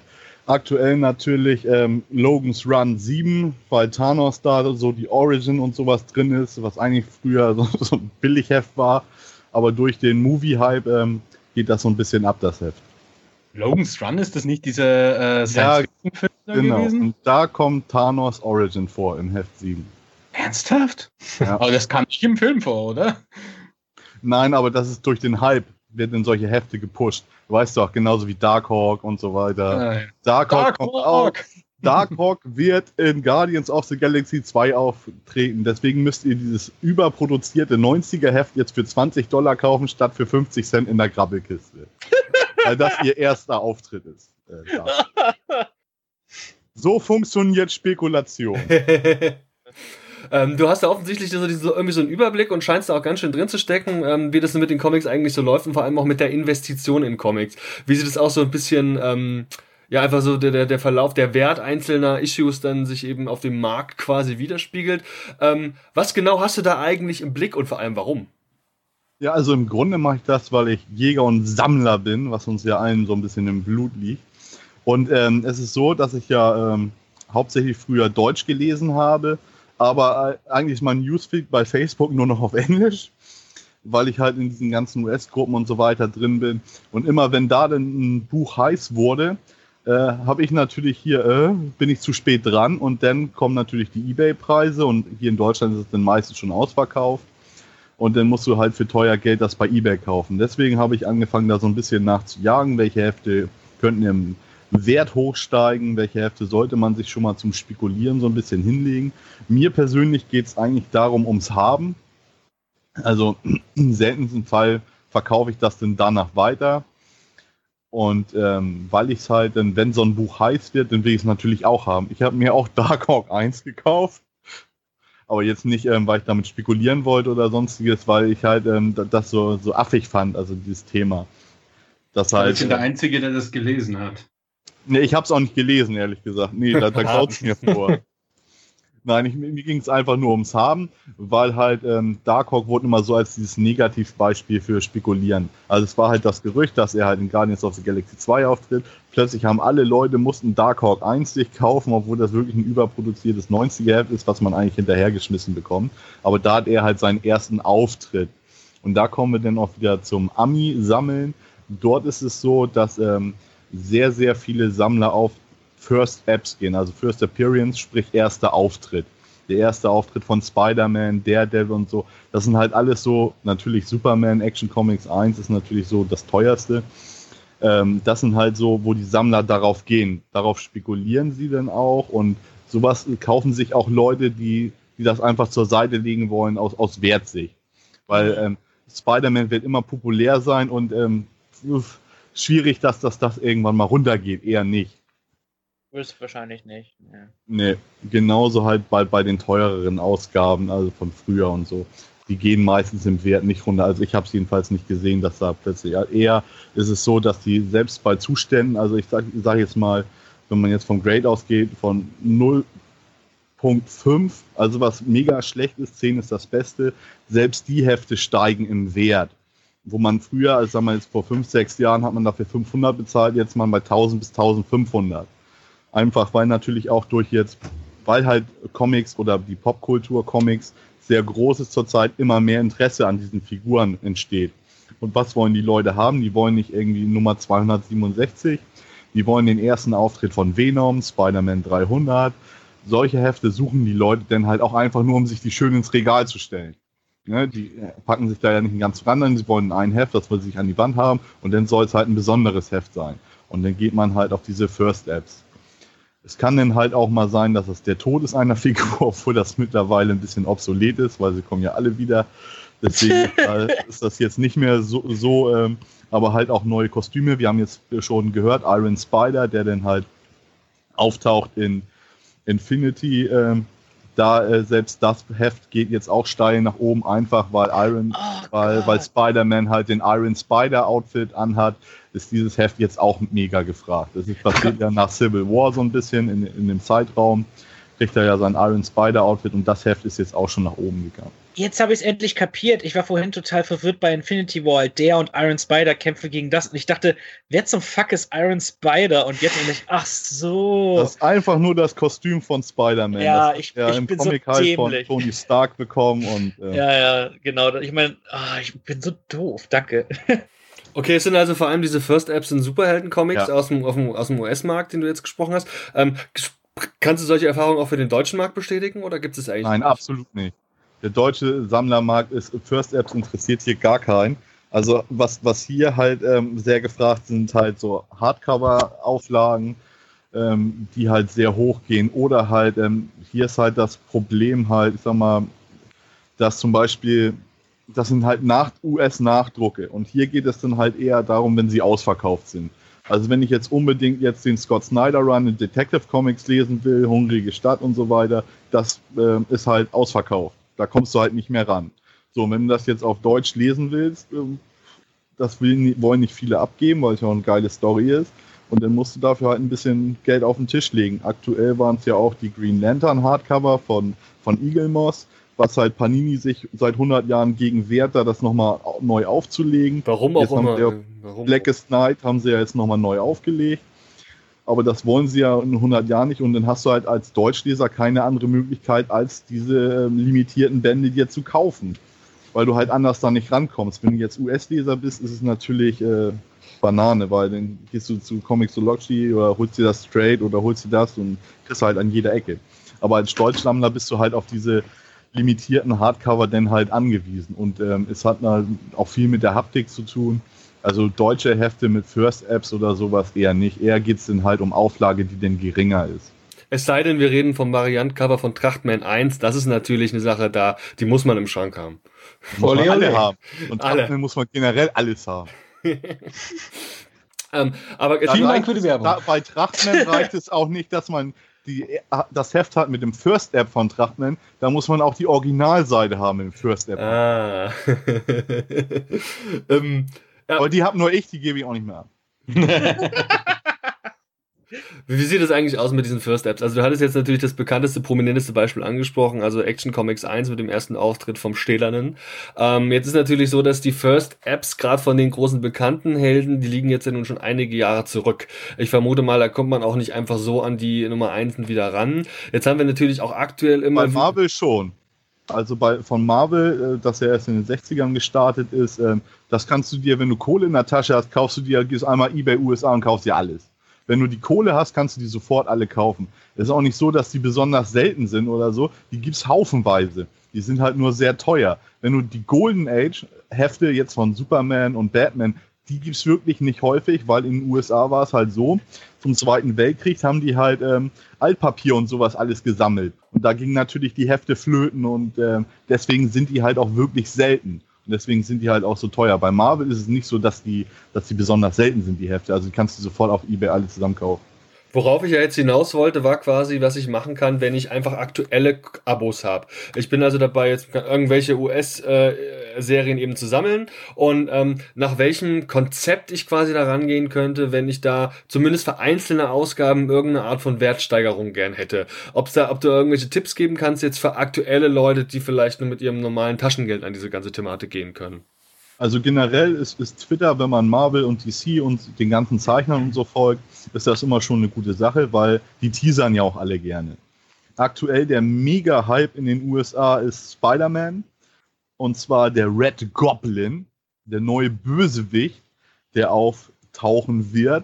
Wohl hängt das so ein bisschen mit Carnage und Norman Osborn zusammen, und da sind alle total heiß hinterher, also seit Ausgabe 795 von Amazing Spider-Man ist da so ein Hype drum. Die Leute zahlen für so ein 0815-Heft, sage ich mal, $20 bis $25, nur weil sie hoffen, dass da der Red Goblin drin auftaucht.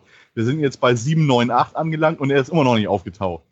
Aber alle Hefte danach sind schon enorm im Wert gestiegen. Also wenn du die jetzt für $4 kaufst, kannst du die schon für $20 verkaufen. Einfach weil die Nachfrage schon so groß ist danach. Das ist nur, wie bescheuert die alle sind. Tut mir leid, Mike, ich muss, dass ich da jetzt dazwischen quatsche, aber ich finde das total bescheuert, weil für mich, der jetzt eigentlich primär Leser ist, ist das so anstrengend, da meine Hefte... ist doch nur sauer wegen deinem Pickle-Rick hier. Das nervt mich auch, ja. Das kotzt mich halt an, wenn ich halt Sachen halt nachkaufen möchte, beziehungsweise ich habe kein Abo, weil... warum auch immer, also ich lese immer sehr spontan, wenn mich was interessiert, dann kaufe ich das.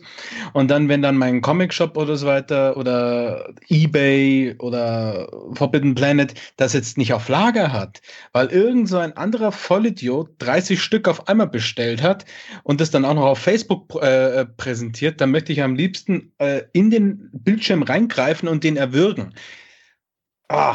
Ich hab ja ein Marvel Unlimited-Abo, ne? Das ist ja digital. Ja, Mixology, gell? Ja, quasi, ja. Also das ist halt dann auch mal eine Lösung. Wenn es dir nur ums Lesen geht, du sagst, du bist nur Leser, dann wäre das doch die perfekte Lösung für dich. Ja, klar, aber ich bin kein Fan von digitalen Sachen. Also das ist halt nur so Sachen, wenn ich irgendwie unbedingt was lesen will, aber gerade nicht, keine Ahnung, wenn ich irgendwo jetzt unterwegs bin oder so, oder wenn ich in Urlaub fahre, dann nehme ich mein Tablet und lese digital, aber sonst bin ich halt, ich liebe Altpapier halt. Und mir geht es einfach nur darum, dass wenn ich jetzt zum Beispiel eine Sammlung vervollständigen möchte, kann ich das vielleicht eventuell nicht, weil eine Key-Issue mitten in der Sammlung ist und die kann ich mir dann nicht leisten. Irrwitzigerweise ist mir das zum Beispiel bei Batman Adventures nicht passiert, weil die habe ich vor Jahren einfach mal für €20 komplett gekauft, war da mega glücklich drüber.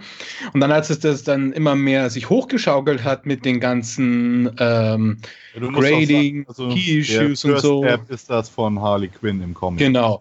Und als ich dann hier zu den, also mehr mich mit Mike und den, ich sage in Anführungsstrichen, den Grading-Jungs mich angefreundet und habe und mich mehr darüber beschäftigt habe, habe ich mir gedacht, First Step Harley, Batman Adventures 12, mal in die Comicbox gucken. Klipp, klipp, klipp, klipp.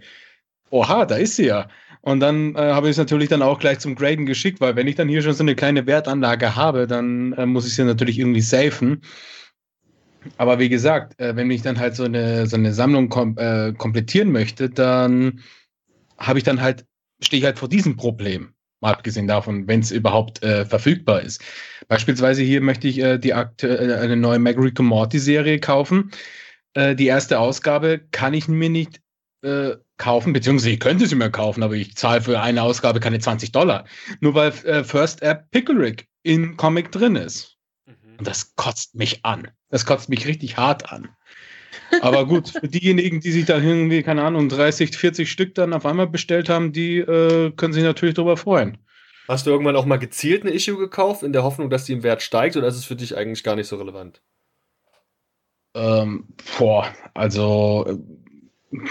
Nee, eigentlich nicht. Also wenn jetzt Mike und so weiter sagt, hier, ich bestelle jetzt eine Ausgabe so und so, die könnte vielleicht Wert steigen. Und dann habe ich gesagt, ja gut, bestell mir eins mit. Ich meine, die 5 Euro tun ja niemandem weh. Oder wenn Mike sagt, hier, er ist irgendwo in einem Comic-Shop, klappert alte Kisten durch, ich habe dir was gefunden, willst du es haben? Dann sage ich, ja klar, nimm's mit. Aber ich bin halt eher so einer, ich verkaufe ungern wieder was wieder. Also ich habe schon 1000-mal überlegt, ob ich vielleicht meine Harley Quinn First App mal verkaufe. Aber dann habe ich das eine Problem, und zwar, ich habe dann eine komplette Sammlung minus ein Heft, und das würde mich nerven.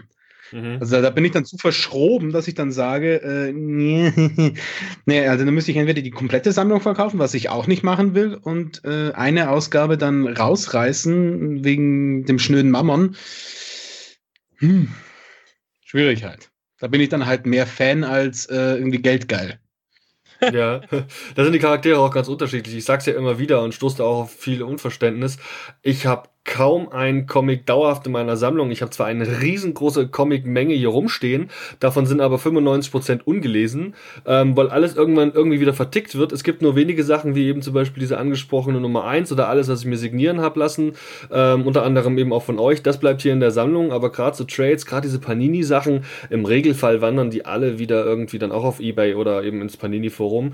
Aber da merkt man schon, da sind die Charaktere ganz unterschiedlich. Also, wirklich so eine schon, also auch ein Key-Issue-Sammler, nur die für dich persönlichen Key ist. Ja, also ich finde einfach, dass für mich ein Wert effektiv erst an Wert gewinnt, wenn ich in irgendeinen persönlichen Bezug dazu habe, und den habe ich halt, wenn ich zum Beispiel den Künstler oder also generell Autor, Zeichner oder meinetwegen auch irgendwen anders aus dem Heft mal persönlich getroffen habe und mir da halt mal eine Signatur reinmachen lassen oder einfach mal ein Gespräch geführt und dann so eine persönliche Bindung irgendwie dann auch zum Comic selbst habe. Aber ob ich jetzt hier, keine Ahnung, den 4. Trade von Wonder Woman oder den 12. von Flash jetzt in meiner Sammlung habe oder nicht, das ist mir völlig irre. Also das ist kein Grund für mich, das dann auch zu sammeln. Witzigerweise versuchen ja irgendwie Händler dann auch irgendwie auf diesen Key-Issue-Ding aufzusteigen, auf den Zug. Und das habe ich bei eBay beobachtet, und zwar hier Batman Adventures 12 wurde nachgedruckt in dem deutschen Batman Adventures Nummer 9, soweit ich mich erinnern kann. Ja? Ja? Und ich zweimal hier. Genau, und da verlangen sie ja auch irgendwie, keine Ahnung, 50 Euro für die Ausgabe, obwohl die eigentlich überhaupt nichts wert ist, aber hier First App Harley Quinn ist eigentlich nicht das überhaupt nicht wert, was die verlangen, aber Hauptsache, sie versuchen irgendwie daraus Gewinn zu generieren. Interessanterweise ist es auch so, dass deutsche Hefte meistens erst dann im Preis steigen, wenn auch die Amis darauf geil sind. Natürlich, der Holy Grail, das ist immer noch Batman Superman 4, das Michael Turner Cover. Das haben die Amis halt nicht gehabt. Jetzt wurde es nachgedruckt in den USA als Con-exklusiv. Und seitdem ist der Preis auch gesunken stark. Also man kann schon fast sagen, von 75% gesunken, von 1500 auf 500. Einfach weil die Amis das jetzt haben als Nachdruck. Aber das war so immer so der Holy Grail. Und aktuell ist auch gefragt in den USA von Batman Rebirth, das auf 666 Stück limitierte Variante von Tyler Kirkham, weil das bei denen auch nicht gab. Da sind sie auch heiß drauf. Und das Rebirth 1, das Metallic-Variant. Mhm. Und dann natürlich, weil die Ami-Sammler denn auf den deutschen Markt kommen, steigen dementsprechend auch hier die Preise. Woraus nährst du denn da deine ganzen Infos? Also hast du da irgendwie Anlaufstellen im Netz, die irgendwelche Plattformen, oder ist es einfach das Netzwerk, in dem du unterwegs bist und da einfach dann einen guten Gesamteindruck hast? Ja, das ist auf jeden Fall das Netzwerk, weil bei Facebook ist es halt, wenn du in verschiedenen Sammlergruppen drin bist, dann sind die Amis natürlich da sowieso, und wenn irgendwas hot ist, dann geht das da sofort hoch, ne? Dann schreiben die darüber, denn der eine mosert, warum das Heft jetzt so hoch ist, und dann wird das ja auch von den Verlagen, also Marvel macht das in letzter Zeit schon ziemlich krass mit dem Anteasern, zum Beispiel der Red Goblin, da gab es vorher einen Trailer, haha, Ausgabe 797, Red Goblin kommt und so. Da spielen die natürlich auch so ein bisschen mit, die Verlage, weil sie halt wissen, dass denn die Leute das endlos kaufen. Wenn die Leute das natürlich endlos kaufen, dann sind wir wieder beim Tod von Superman, was damals millionenfach gekauft wurde, weil die denn ihren Kindern das College damit finanzieren wollen mit diesem einem Heft. Wenn natürlich alle es kaufen, hat es jeder, und den Tod von Superman kriegst du immer noch, also im im Comicladen, wo ich bin, haben sie das noch 10-mal stehen. Also, ja, also das wirst du immer noch hinterhergeschmissen. Das ist genauso wie X-Men 1, da hat ja selbst Donald Trump 250.000 Copies von gekauft, das mit Jim Lee damals.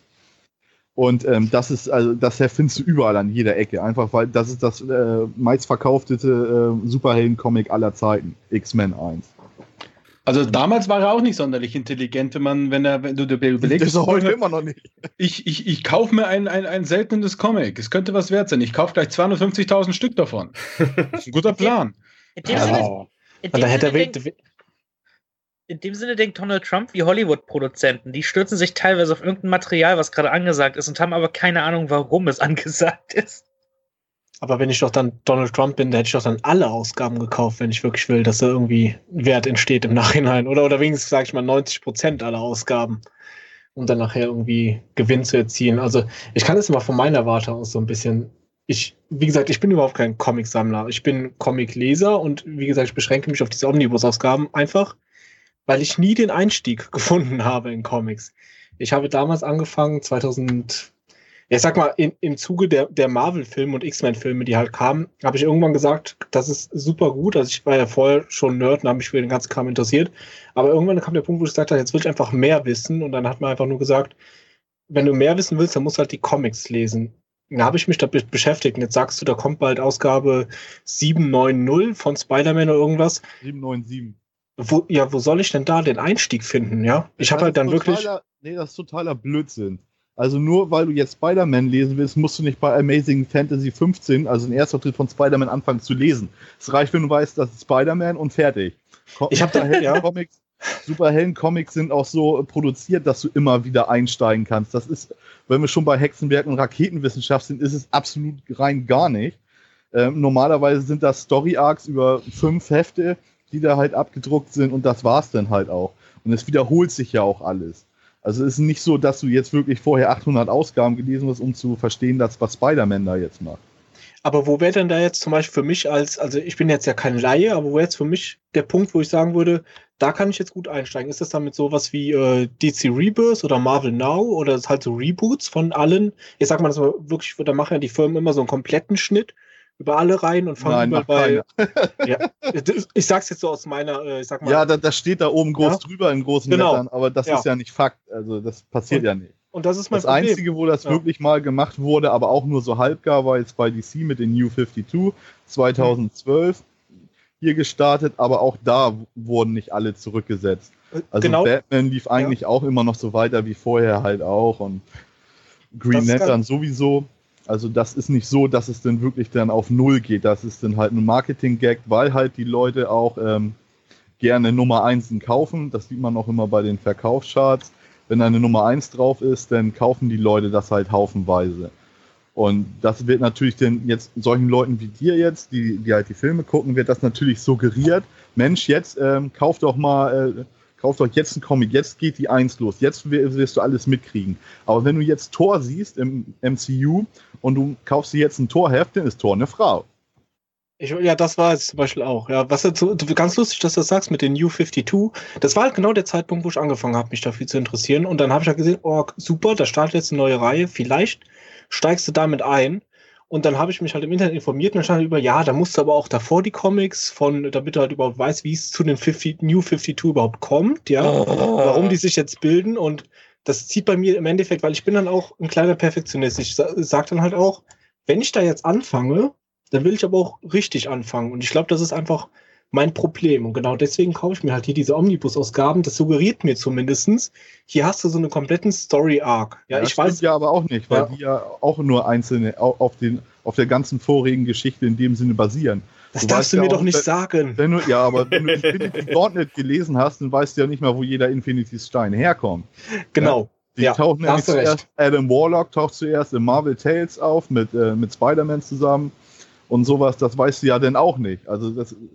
Wie gesagt, es wird immer so suggeriert, man muss unbedingt das und das gelesen haben. Nee, musst du nicht. Du kannst auch einfach eine geile Story lesen. Wenn du jetzt anfängst mit deiner Freundin oder mit deiner Frau GZSZ zu gucken, sagst du auch nicht, oh, jetzt muss ich aber erstmal die letzten 20 Jahre in die VHS-Kassette reinpfeifen, damit ich weiß, wie es abgeht. Nee, so sind die Serien halt nicht konzipiert. Okay, das heißt am einfachsten einfach anfangen, ja? Einfach irgendwo anfangen. Okay. Das ist, glaube ich, schon ganz gut. Und wenn man Fragen hat, ist man auch immer ganz gut aufgehoben in den diversen Online-Foren auf Facebook. Da kriegst du im Regelfall immer eine Antwort. Und ich sag mal so, den Wikipedia-Artikel kann man sich ja auch mal angucken. Da sind auch schon eine ganze Menge Infos drin, die vielleicht helfen, so einen Einstieg zu finden.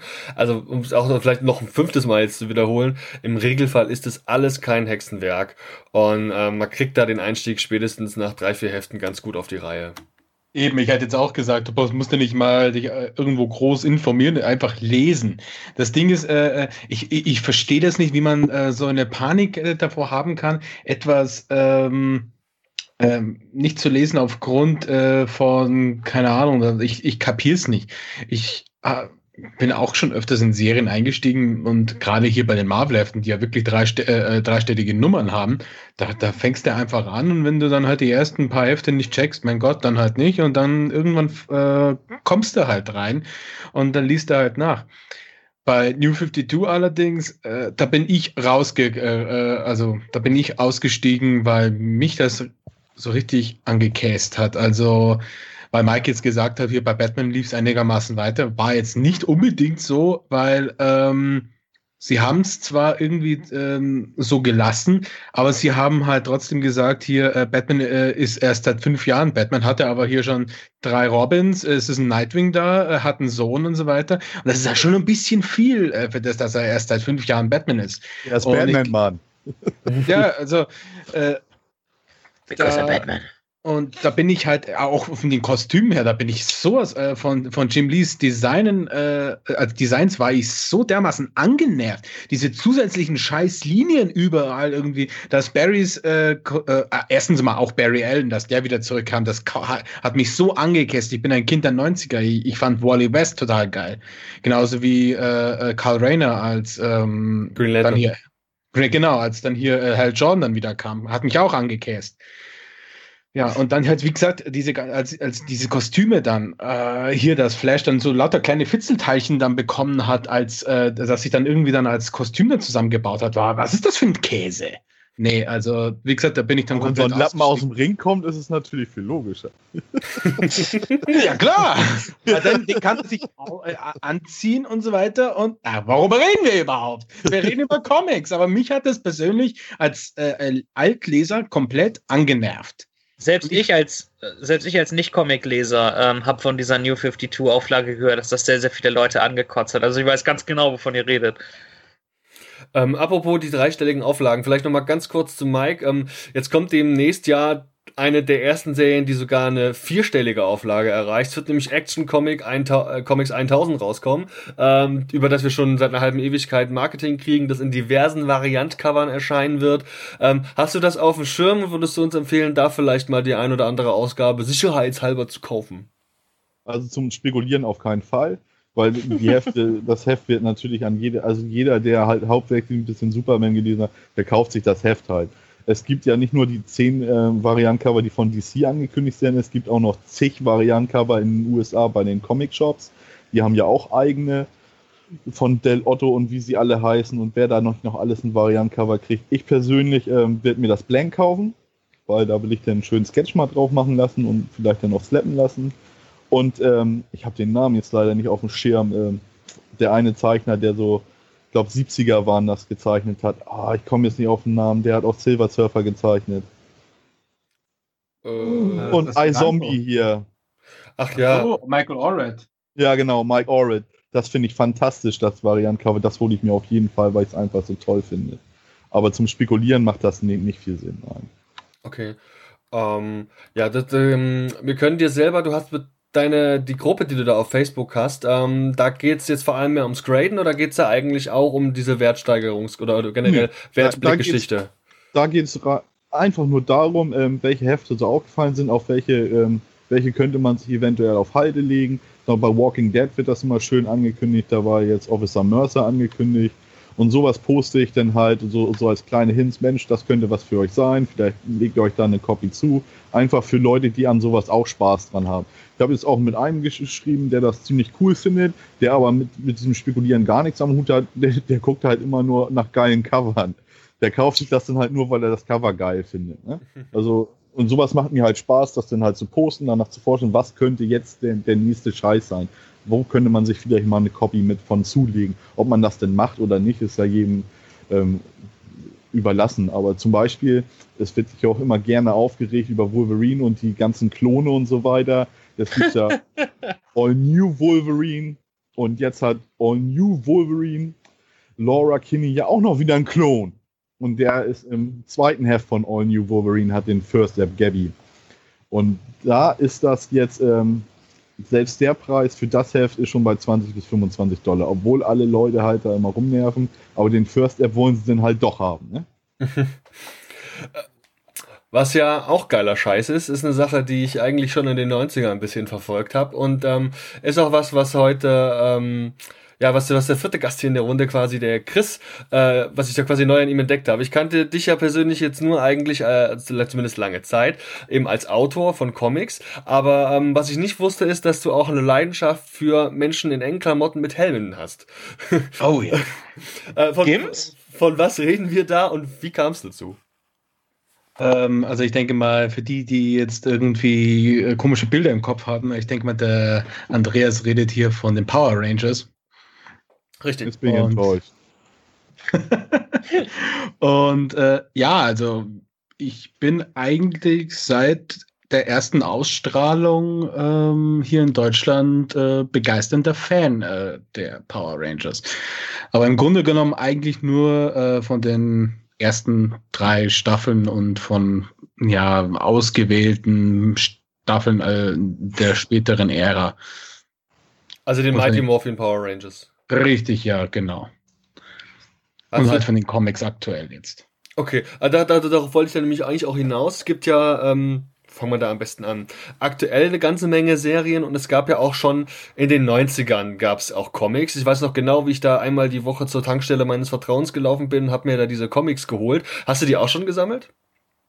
Das Power Ranger Magazin, natürlich. Ich habe sogar alle komplett hier in einem Schuber selbst gebastelt im Regal stehen.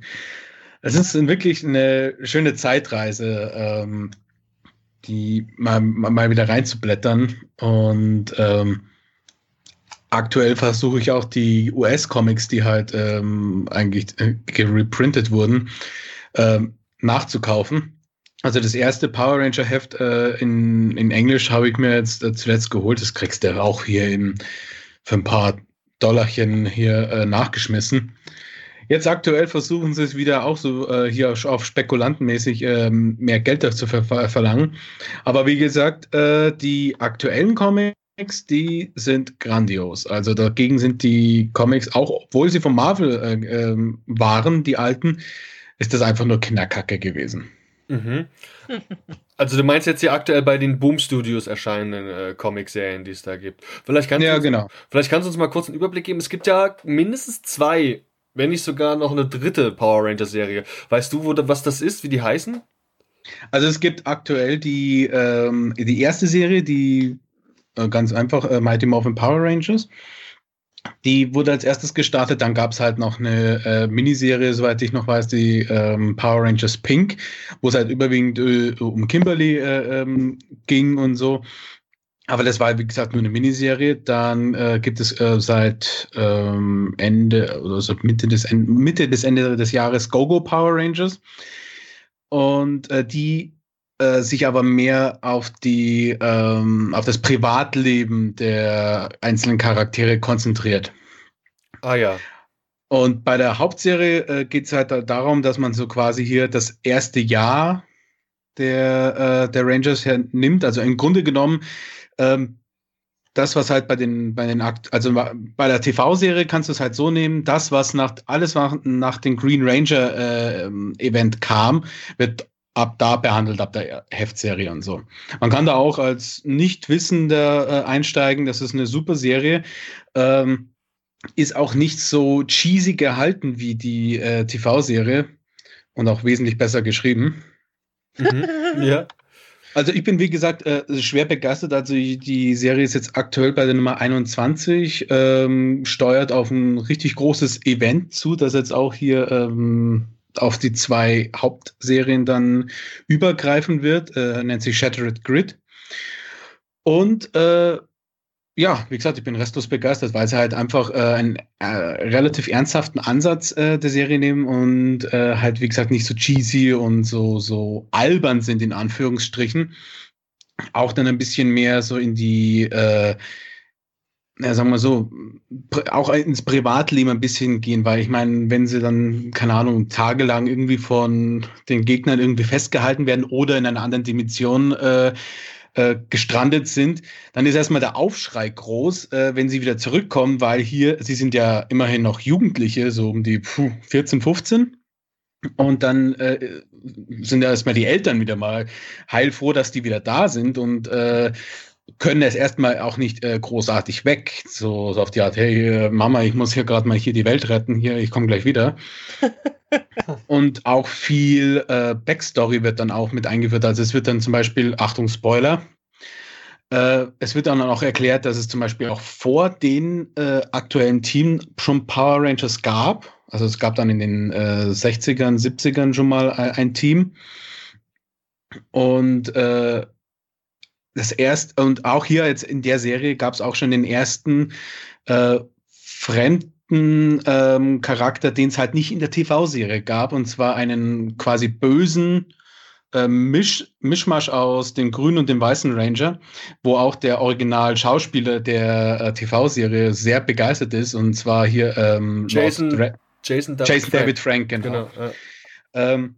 Lord Draken heißt der Charakter und hat quasi in einer Parallelwelt mit Rita Repulsa hier die Erde erobert, unterjocht. Also hat jetzt nicht so wie in der ersten Welt quasi, wurde nicht geläutert und hat dann, wie gesagt, die Erde unterjocht und so weiter und wurde halt böse.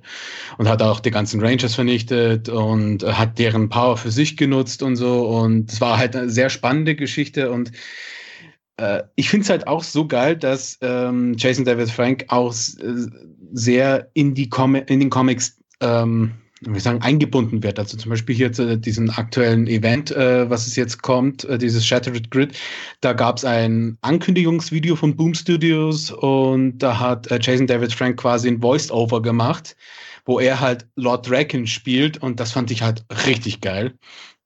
Und in einem Panel ich habe Jason David Frank in Brüssel getroffen und habe das Panel mit ihm angehört, und er hat dann halt auch gemeint, dass zum Beispiel hier der Autor Kyle Higgins ein guter Freund von ihm war und hat ihn dann auch irgendwie noch als Beratertätigkeit noch mit reingenommen, hier, so findest du das gut und so weiter, sodass es halt der originalgetreu noch dazu erzählt wird und so, und das finde ich halt super. Artwork-technisch ist halt so eine Sache, also ich habe schon ein paar Sachen gesehen, wo ich mal ich selbst als Zeichner hier so an meinen Kopf fasse und denke mir so, was zum Teufel. Ich glaube, Mike kann sich erinnern, ich habe an meinem Panel gepostet, wo hier wo die Trini, glaube ich, hier auf einer Tastatur rumtippt, und du siehst halt, dass das eine abfotografierte Tastatur ist, die auch noch gespiegelt war. Also sie hat irgendwie auf einer Upside-Down-Tastatur irgendwie rumgetippt, und ich dachte mir so, das ist nicht euer Ernst. Ich meine, du siehst halt im Heft selbst, dass der Zeichner viel mit Fotoreferenz gemacht hat. Also er nimmt halt quasi Fotos und haut dann irgendwie 1000 Filter drüber, sodass es halt dann irgendwie wie eine Outline-Grafik aussieht, sodass es halt irgendwie im entferntesten aussieht, als wäre es gezeichnet. Aber ist es halt nicht. Du siehst, dass es ein Foto ist. Und das sind meistens Hintergründe. Das heißt jetzt irgendwie Berge, Krater, Häuser, Städte, und wurde dann halt durch die Koloration und so weiter dann zwar ein bisschen vertuscht, aber du hast es trotzdem gesehen. Und das ist aber eigentlich eher so diese Tastaturgeschichte. Da habe ich dann sogar eine Mail am Boom geschrieben und geschrieben, sagen wir mal, hat euer Editor gepennt oder seid ihr einfach nur faul oder warum seht ihr das nicht? Aber passt das nicht sogar ein bisschen zur Mentalität der Serie? Halt, weil da haben sie ja auch halt schon existierendes japanisches Material mit diesen Anzugtypen genommen und dann halt die Sache mit den amerikanischen Teenagern drumherum gedreht. Also in gewisser Weise passt das. Ja gut, dann muss man halt dazu sagen, Saban hat mit den Japanern damals zusammengearbeitet. Also es war jetzt nicht so, dass sie das tatsächlich geklaut haben. Es war einfach ein Kosten-Nutzen-Faktor. Also sie haben natürlich das Footage von den Japanern genommen, einfach nur hier synchronisiert und dann halt die amerikanischen Schauspieler noch hinzugefügt quasi so. Aber es ist an und für sich schon ein geniales Konzept gewesen. Später wurde es dann halt auch so, dass ihnen das Material ausgegangen ist und die Japaner tatsächlich Content produziert haben, sind man dann halt irgendwie die Mighty Morphin Sentai-Ära. Und dieses Konzept funktioniert ja bis dato, also die Serie läuft ja immer noch seit 25 Jahren, das muss man sich jetzt mal vorstellen.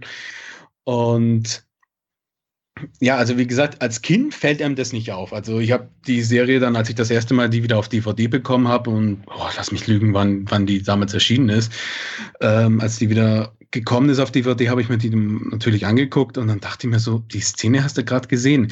Die wiederholten halt das japanische Material bis zum Erbrechen. Also wenn der grüne Ranger hier seinen Dragon Sword ruft, dann ist es manchmal so, als ob sie dieselbe Szene in mehreren Folgen einfach wieder zeigen. Also die wiederholen das. So wie die Transition in Sailor Moon und so weiter. Richtig, ja. Nur, dass es halt in real ist. Und als Kind, ich habe die Serie gesehen, da war ich, keine Ahnung, 6, 7 oder sowas, da fällt einem das nicht auf. Da feierst du einfach nur den Auftritt vom grünen Ranger. Mhm. Und als Erwachsener denkst du dir dann so, Moment. Allerdings in der Originalversion, also ich habe die japanischen Staffeln auch gesehen von der Mighty Morphin-Ära, die G-Ranger, da ist es halt so, dass da mehr Material dabei ist und da eine ganz andere Story sich entwickelt. Dort sind zum Beispiel die Swords, die Ranger in der amerikanischen Fassung nur als Maschinen benutzen, sind in der japanischen Fassung Götter. Und das musst du dir mal vorstellen, das sind einfach nur große Maschinen, die sich dann selbst zusammenbauen zu einem großen Roboter und das wird dann als Gottheit dargestellt.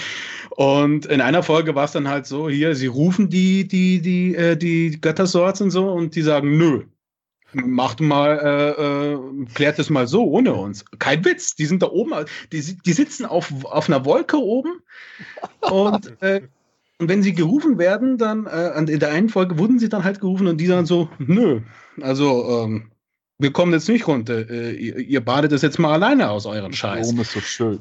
Ja eben, ich fand das so genial, also ich fand das so bescheuert. Und die japanische Fassung ist tatsächlich um einiges brutaler, wo ich mal denke, so das gucken die japanischen Kids und besonders die Nachfolge, also es gibt ja hier, wie gesagt, mehrere Staffeln, also Mighty Morphin basiert ja auf G-Ranger und dann die Nachfolgende, wo dann der weiße Ranger dazu kam. Der eine Ranger basiert auf einer ganz anderen Staffel, die darauffolgenden, die Die Rangers.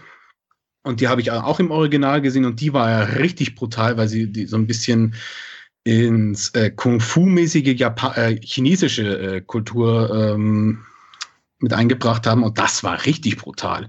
Also da wurde der rote Ranger mit einem Gegner gekämpft, mit einem ewigen Rivalen und der wurde so richtig hartblutig durchgeprügelt und ich mir dachte so, wow, das hätte der Ami bestimmt nicht durchgewunken.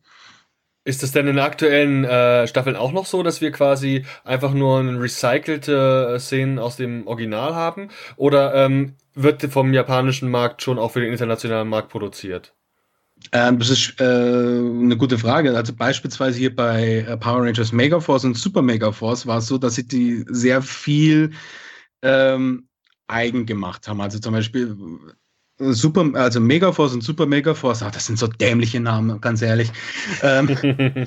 Die basieren eigentlich auf 2 Staffeln von den Japanern. Und zwar frag mich jetzt nicht, wie die einen heißen. Ich glaube, die hießen, also der eine, die spätere heißen Gokaicha und die anderen hießen, keine Ahnung, wer anders. Auf alle Fälle, die Amerikaner haben halt die Kostüme der ersten benutzt und die von den anderen Staffeln, das haben sie quasi jetzt Upgrade benutzt. Mhm. Hat jetzt aber allerdings so nie stattgefunden in Japan, so deswegen haben sie da selber viel gemacht und getrickst. Deswegen kann man eigentlich sagen, dass die Amerikaner sehr viel selbst noch dazu erfunden haben. Zum Beispiel gab es auch in Wild Force, glaube ich, gab es eine Folge, die hieß Forever Red, wo halt die ganzen roten Ranger der damaligen Epoche noch zusammenkam. Und das gab es halt zum Beispiel in Japan nicht. Also die machen halt auch sehr viel eigen. Also da war auch Disney am Werk und die hatten halt das nötige Geld, um das zu produzieren. Hat jetzt aber auch den Nachteil, dass die das auch ein bisschen so halbherzig gemacht haben. Zum Beispiel gab es bei Super Mega Force als auch in der japanischen Version ein riesiges Battle, also es nannte sich das The Legendary Battle. Und das war halt im Japanischen wesentlich imposanter, weil es halt viel mehr Charaktere waren und die amerikanische Fassung war halt sehr weichgespült und hat eigentlich nur geglänzt mit den Auftritten von beliebten Schauspielern aus der vergangenen Epoche, unter anderem mit Jason David Frank. Interessant. Vielleicht nochmal ganz kurz auch zu dem Film, den du sicherlich auch gesehen hast, der jetzt in den letzten Jahren, ich glaube vor 2 Jahren kam, der ja in Anbetracht des Budgets, das er hatte, doch auch viel Schönes bot. Vielleicht kannst du nur da mal in wenigen Worten mal so deine Meinung dazu auch mal wiedergeben und vielleicht auch, wie du einen potenziellen zweiten Teil einschätzt und ob der überhaupt kommen könnte. Okay, wir reden jetzt schon von dem Lionsgate-Kinofilm. Ja, genau, von dem Kinofilm. Okay. Also ich fand ihn nicht schlecht. Also ich habe, wie gesagt, keine Erwartungen gehabt, weil das mache ich bei keinem Film mittlerweile. Und ich fand es eigentlich gar nicht mal so übel, dass sie sich Zeit genommen haben, die einzelnen Figuren zu charakterisieren. Dass 40 Minuten lang nur Leute ohne Kostüm rumlaufen zu sehen und dann sehr wenig Action dann zu haben, fand ich jetzt okay. Also darüber konnte ich hinwegsehen. Worüber ich nicht hinwegsehen konnte, war dieses unverschämte Product Placement. Hier, nein, wirklich, der ganze Film ist eigentlich nur eine Krispy Kreme Werbesendung. Ja, ist richtig. Wo ist der Zero-Kristall? In einem Krispy Kreme Restaurant. Krispy Kreme? Ja, Krispy Kreme. In Krispy Kreme? Ja, in Krispy Kreme. Okay. Da heißt das Krispy Kreme. Und als ich dann ich fahre ja wirklich einmal im Jahr oder so oder zweimal im Jahr nach London rüber. Und als ich den Film gesehen habe und dann nach London gefahren bin, kurz darauf, habe ich so einen Krispy Kreme Automaten gesehen. Ich wollte den umwerfen. Ich wollte den eiskalt umwerfen, diesen Scheißdreck, weil er so mir persönlich den Film versaut hat. Das war so ein Schwachsinn, dieses Product Placement und so. Und ich glaube, die sagen öfter Krispy Kreme als Power Rangers. Ja, wirklich. Allgemein, ich empfand das wirklich als ultra störend in dem Film. Und ich weiß nicht, vor allem, den gibt es hier in Deutschland gar keine Krispy Kreme. Deswegen ist das eigentlich nur auf den amerikanischen Markt zugeschnitten gewesen. Und egal. Die hätten vielleicht sowas machen sollen wie in, wie hieß sie? Wie in Demolition Man, wo sie für die europäische Version Taco Bell mit Pizza Hut ausgetauscht haben. Vielleicht hätten sie dann im deutschen Handel was Dunkin' Donuts oder so nehmen sollen, aber ich glaube, da es Konkurrenten sind gegen das nicht. Aber das wäre witzig gewesen. Ja, also ich habe wirklich gesagt, noch in keinem Film, also in vielen Filmen gibt es ja wirklich so Product Placements, wie wo halt Fast-Food-Restaurants gezeigt werden. Und das fand ich jetzt nicht so schlimm. Also am zweitschlimmsten fand ich damals den Ninja Turtles-Film, wo hier für, was war das, Toshiba oder irgendeine Marke mit T war es? Irgendwie, ja, eine Technikmarke war es. Ja, du hast überall irgendwie das Logo gesehen. Das Gebäude stürzt ein riesiges Logo fällt mit zusammen. Du hast es halt gesehen. Und wenn es dir auffällt, also wenn dir irgendwo ein Product Placement rumliegt und dir fällt es nicht auf, dann finde ich das okay. Aber wenn es dann direkt wirklich in die Fresse katapultiert wird, dann ist es mir zu viel. Und das war wirklich in Power Rangers too much.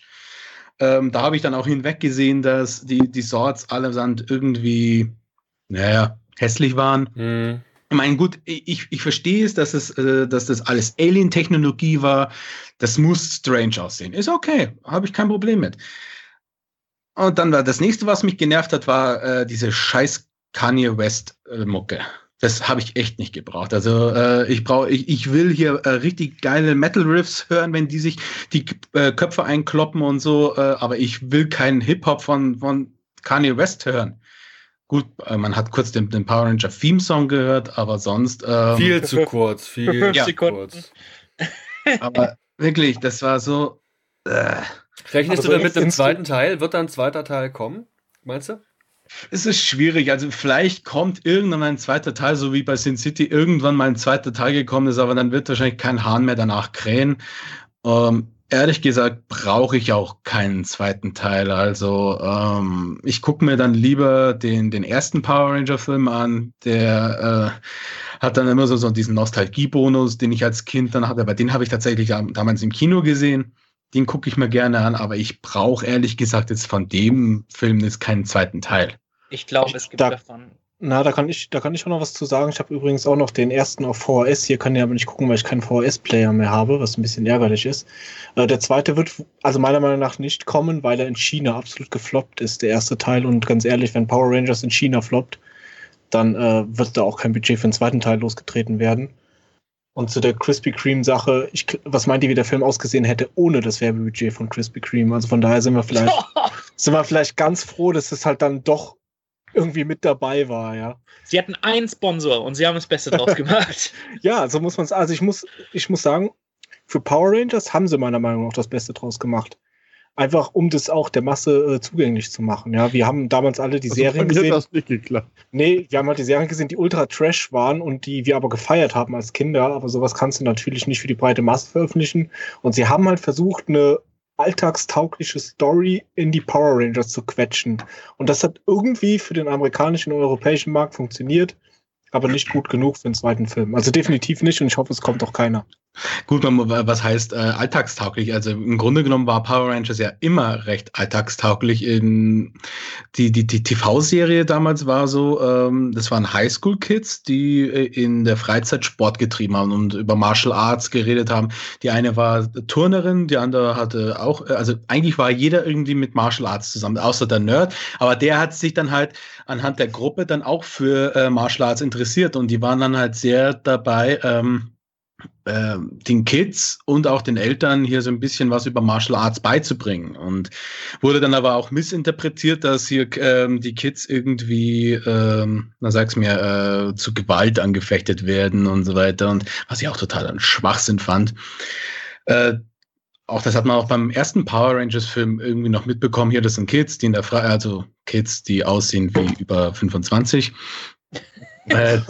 Die ihrer Freizeitbeschäftigung nachgehen und nebenbei Superhelden sind. Es ist nicht alberner als jetzt zum Beispiel ein Marvel- oder DC-Comic, finde ich.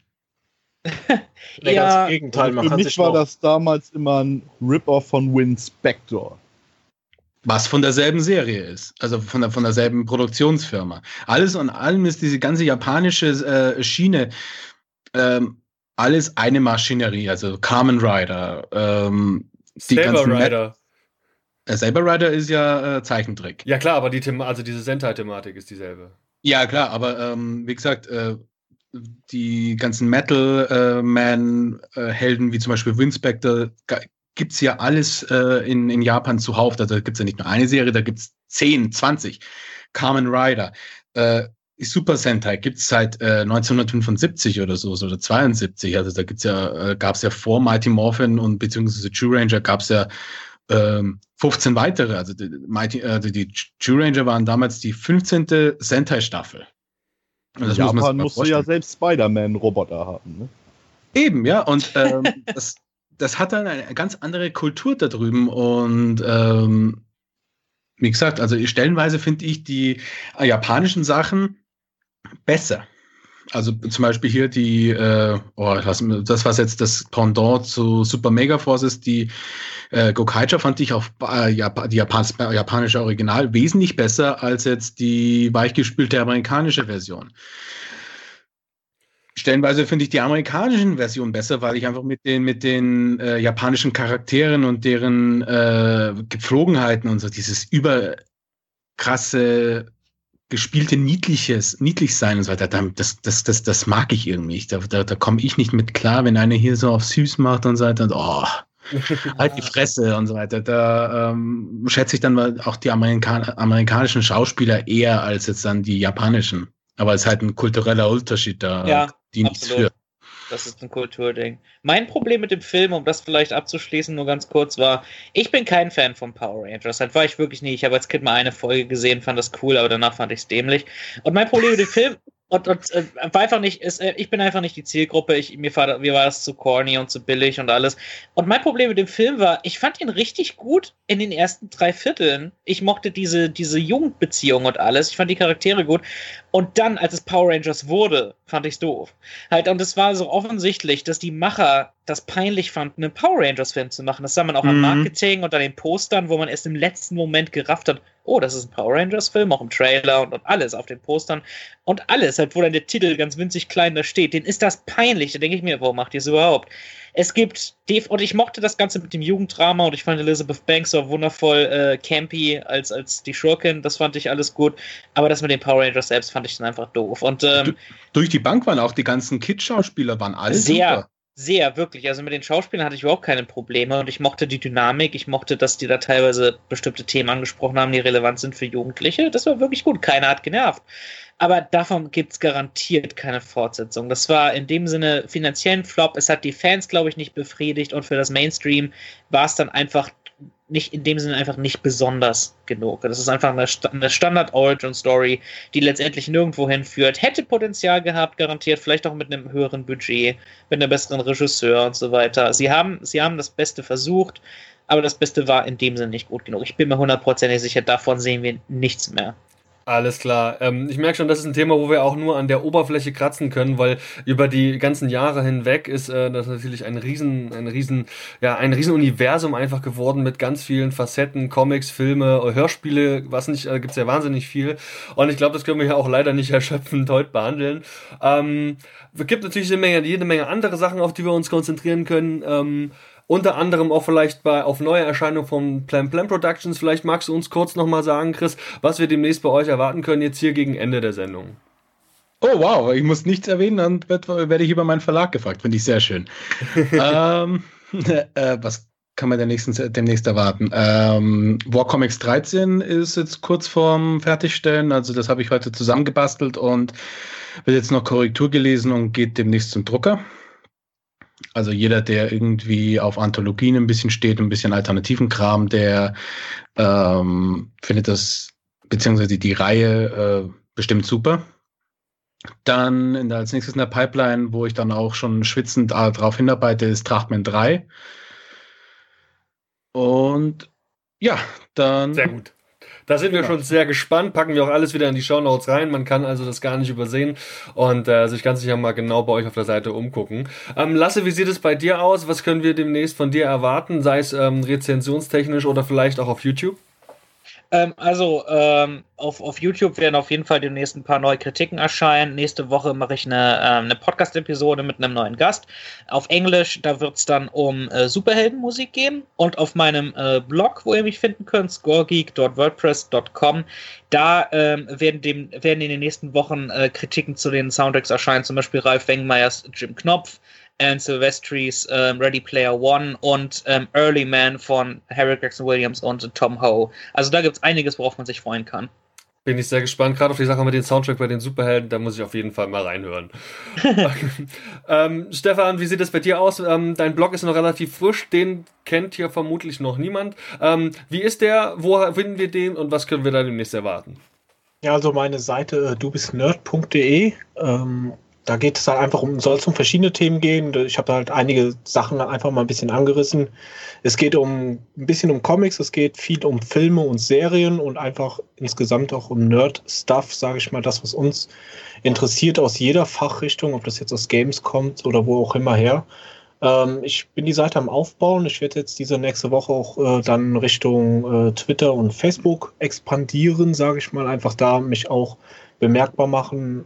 Und da soll in Zukunft auch noch was in Richtung YouTube passieren, weil ich mich nicht komplett aufs Schreiben fokussieren will, sondern auch ein bisschen wieder auf Videos zurückkehren möchte, wo ich ja ursprünglich ein bisschen herkomme. Und auf meiner Seite gibt es auch einen dicken Button, der heißt die Mitarbeit. Und da bin ich auch ein bisschen noch Leute am Suchen, die einfach vielleicht Lust haben, in der Richtung irgendwas mitzumachen oder auch ein bisschen an Content mit beizutragen. Da darf man sich gerne melden. Wen ich mir da sehr gut vorstellen könnte, ist der Mike, weil der offensichtlich total den Plan hat, auch in verschiedensten Themen. Wäre das was für dich? Ja, definitiv. Also ich suche halt gerade diese Allrounder. Also ich freue mich natürlich, wenn immer jemand sehr, sehr tief ins Thema reingehen kann oder sich sehr stark für ein Thema interessiert. Ich finde es aber immer schön, gerade in so einer Seite, wo man auch mehrere Facetten ansprechen möchte, wenn er halt auch hinten einen Schreiber hat, der sich in jeder Richtung so ein bisschen auskennt. Von daher ist das genau die richtige Person für mich. Also ich persönlich bin dafür zu faul. Muss ich auch ehrlich sagen. Also ich schreibe auch selten Rezensionen, jetzt ja auch im Panini-Forum und so. Da muss mich schon wirklich was richtig gekickt haben, weil ich einfach mit dem Drumherum, nach dem Suchen und Jagen, nach den First-Apps und so weiter schon so viel Zeit draufgeht. Was vielleicht jetzt auch ganz interessant ist, also für die aus dem norddeutschen Raum, wir veranstalten jetzt auch so eine kleine Comic-Con-Börse in Bordesholm, was auch viel Zeit in Anspruch nimmt, da sich drum zu kümmern und so weiter. Und deswegen bin ich dafür wahrscheinlich wirklich der Falsche. Aber generell finde ich sowas immer toll, wenn Leute was selber produzieren und machen. Finde ich immer klasse. Wo können wir Infos über diese Börse rausbekommen? Und wie heißt nochmal die Gruppe, die du da auf Facebook hast? Comic Investment und Spekulation. Und das ist das Comicfest in Norddeutschland. Wir sind noch gerade am bisschen rummachen, haben jetzt Panini-Forum-Thread gemacht. Aber es wird in eine eigene Facebook-Seite, Flyer und so weiter, dann gibt's alles. Aber das später.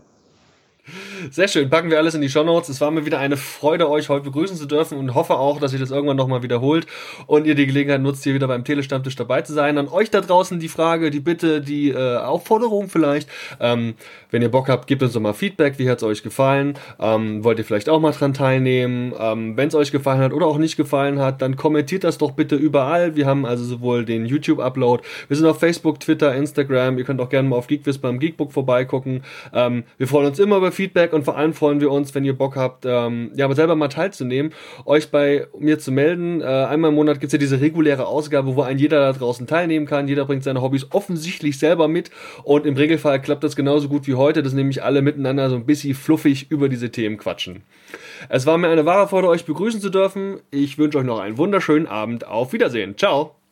Tschüss. Ciao. Verabschiede mich mit dem fröhlichen Gogo-Tele-Stammtisch. Vielen Dank fürs Reinlunzen.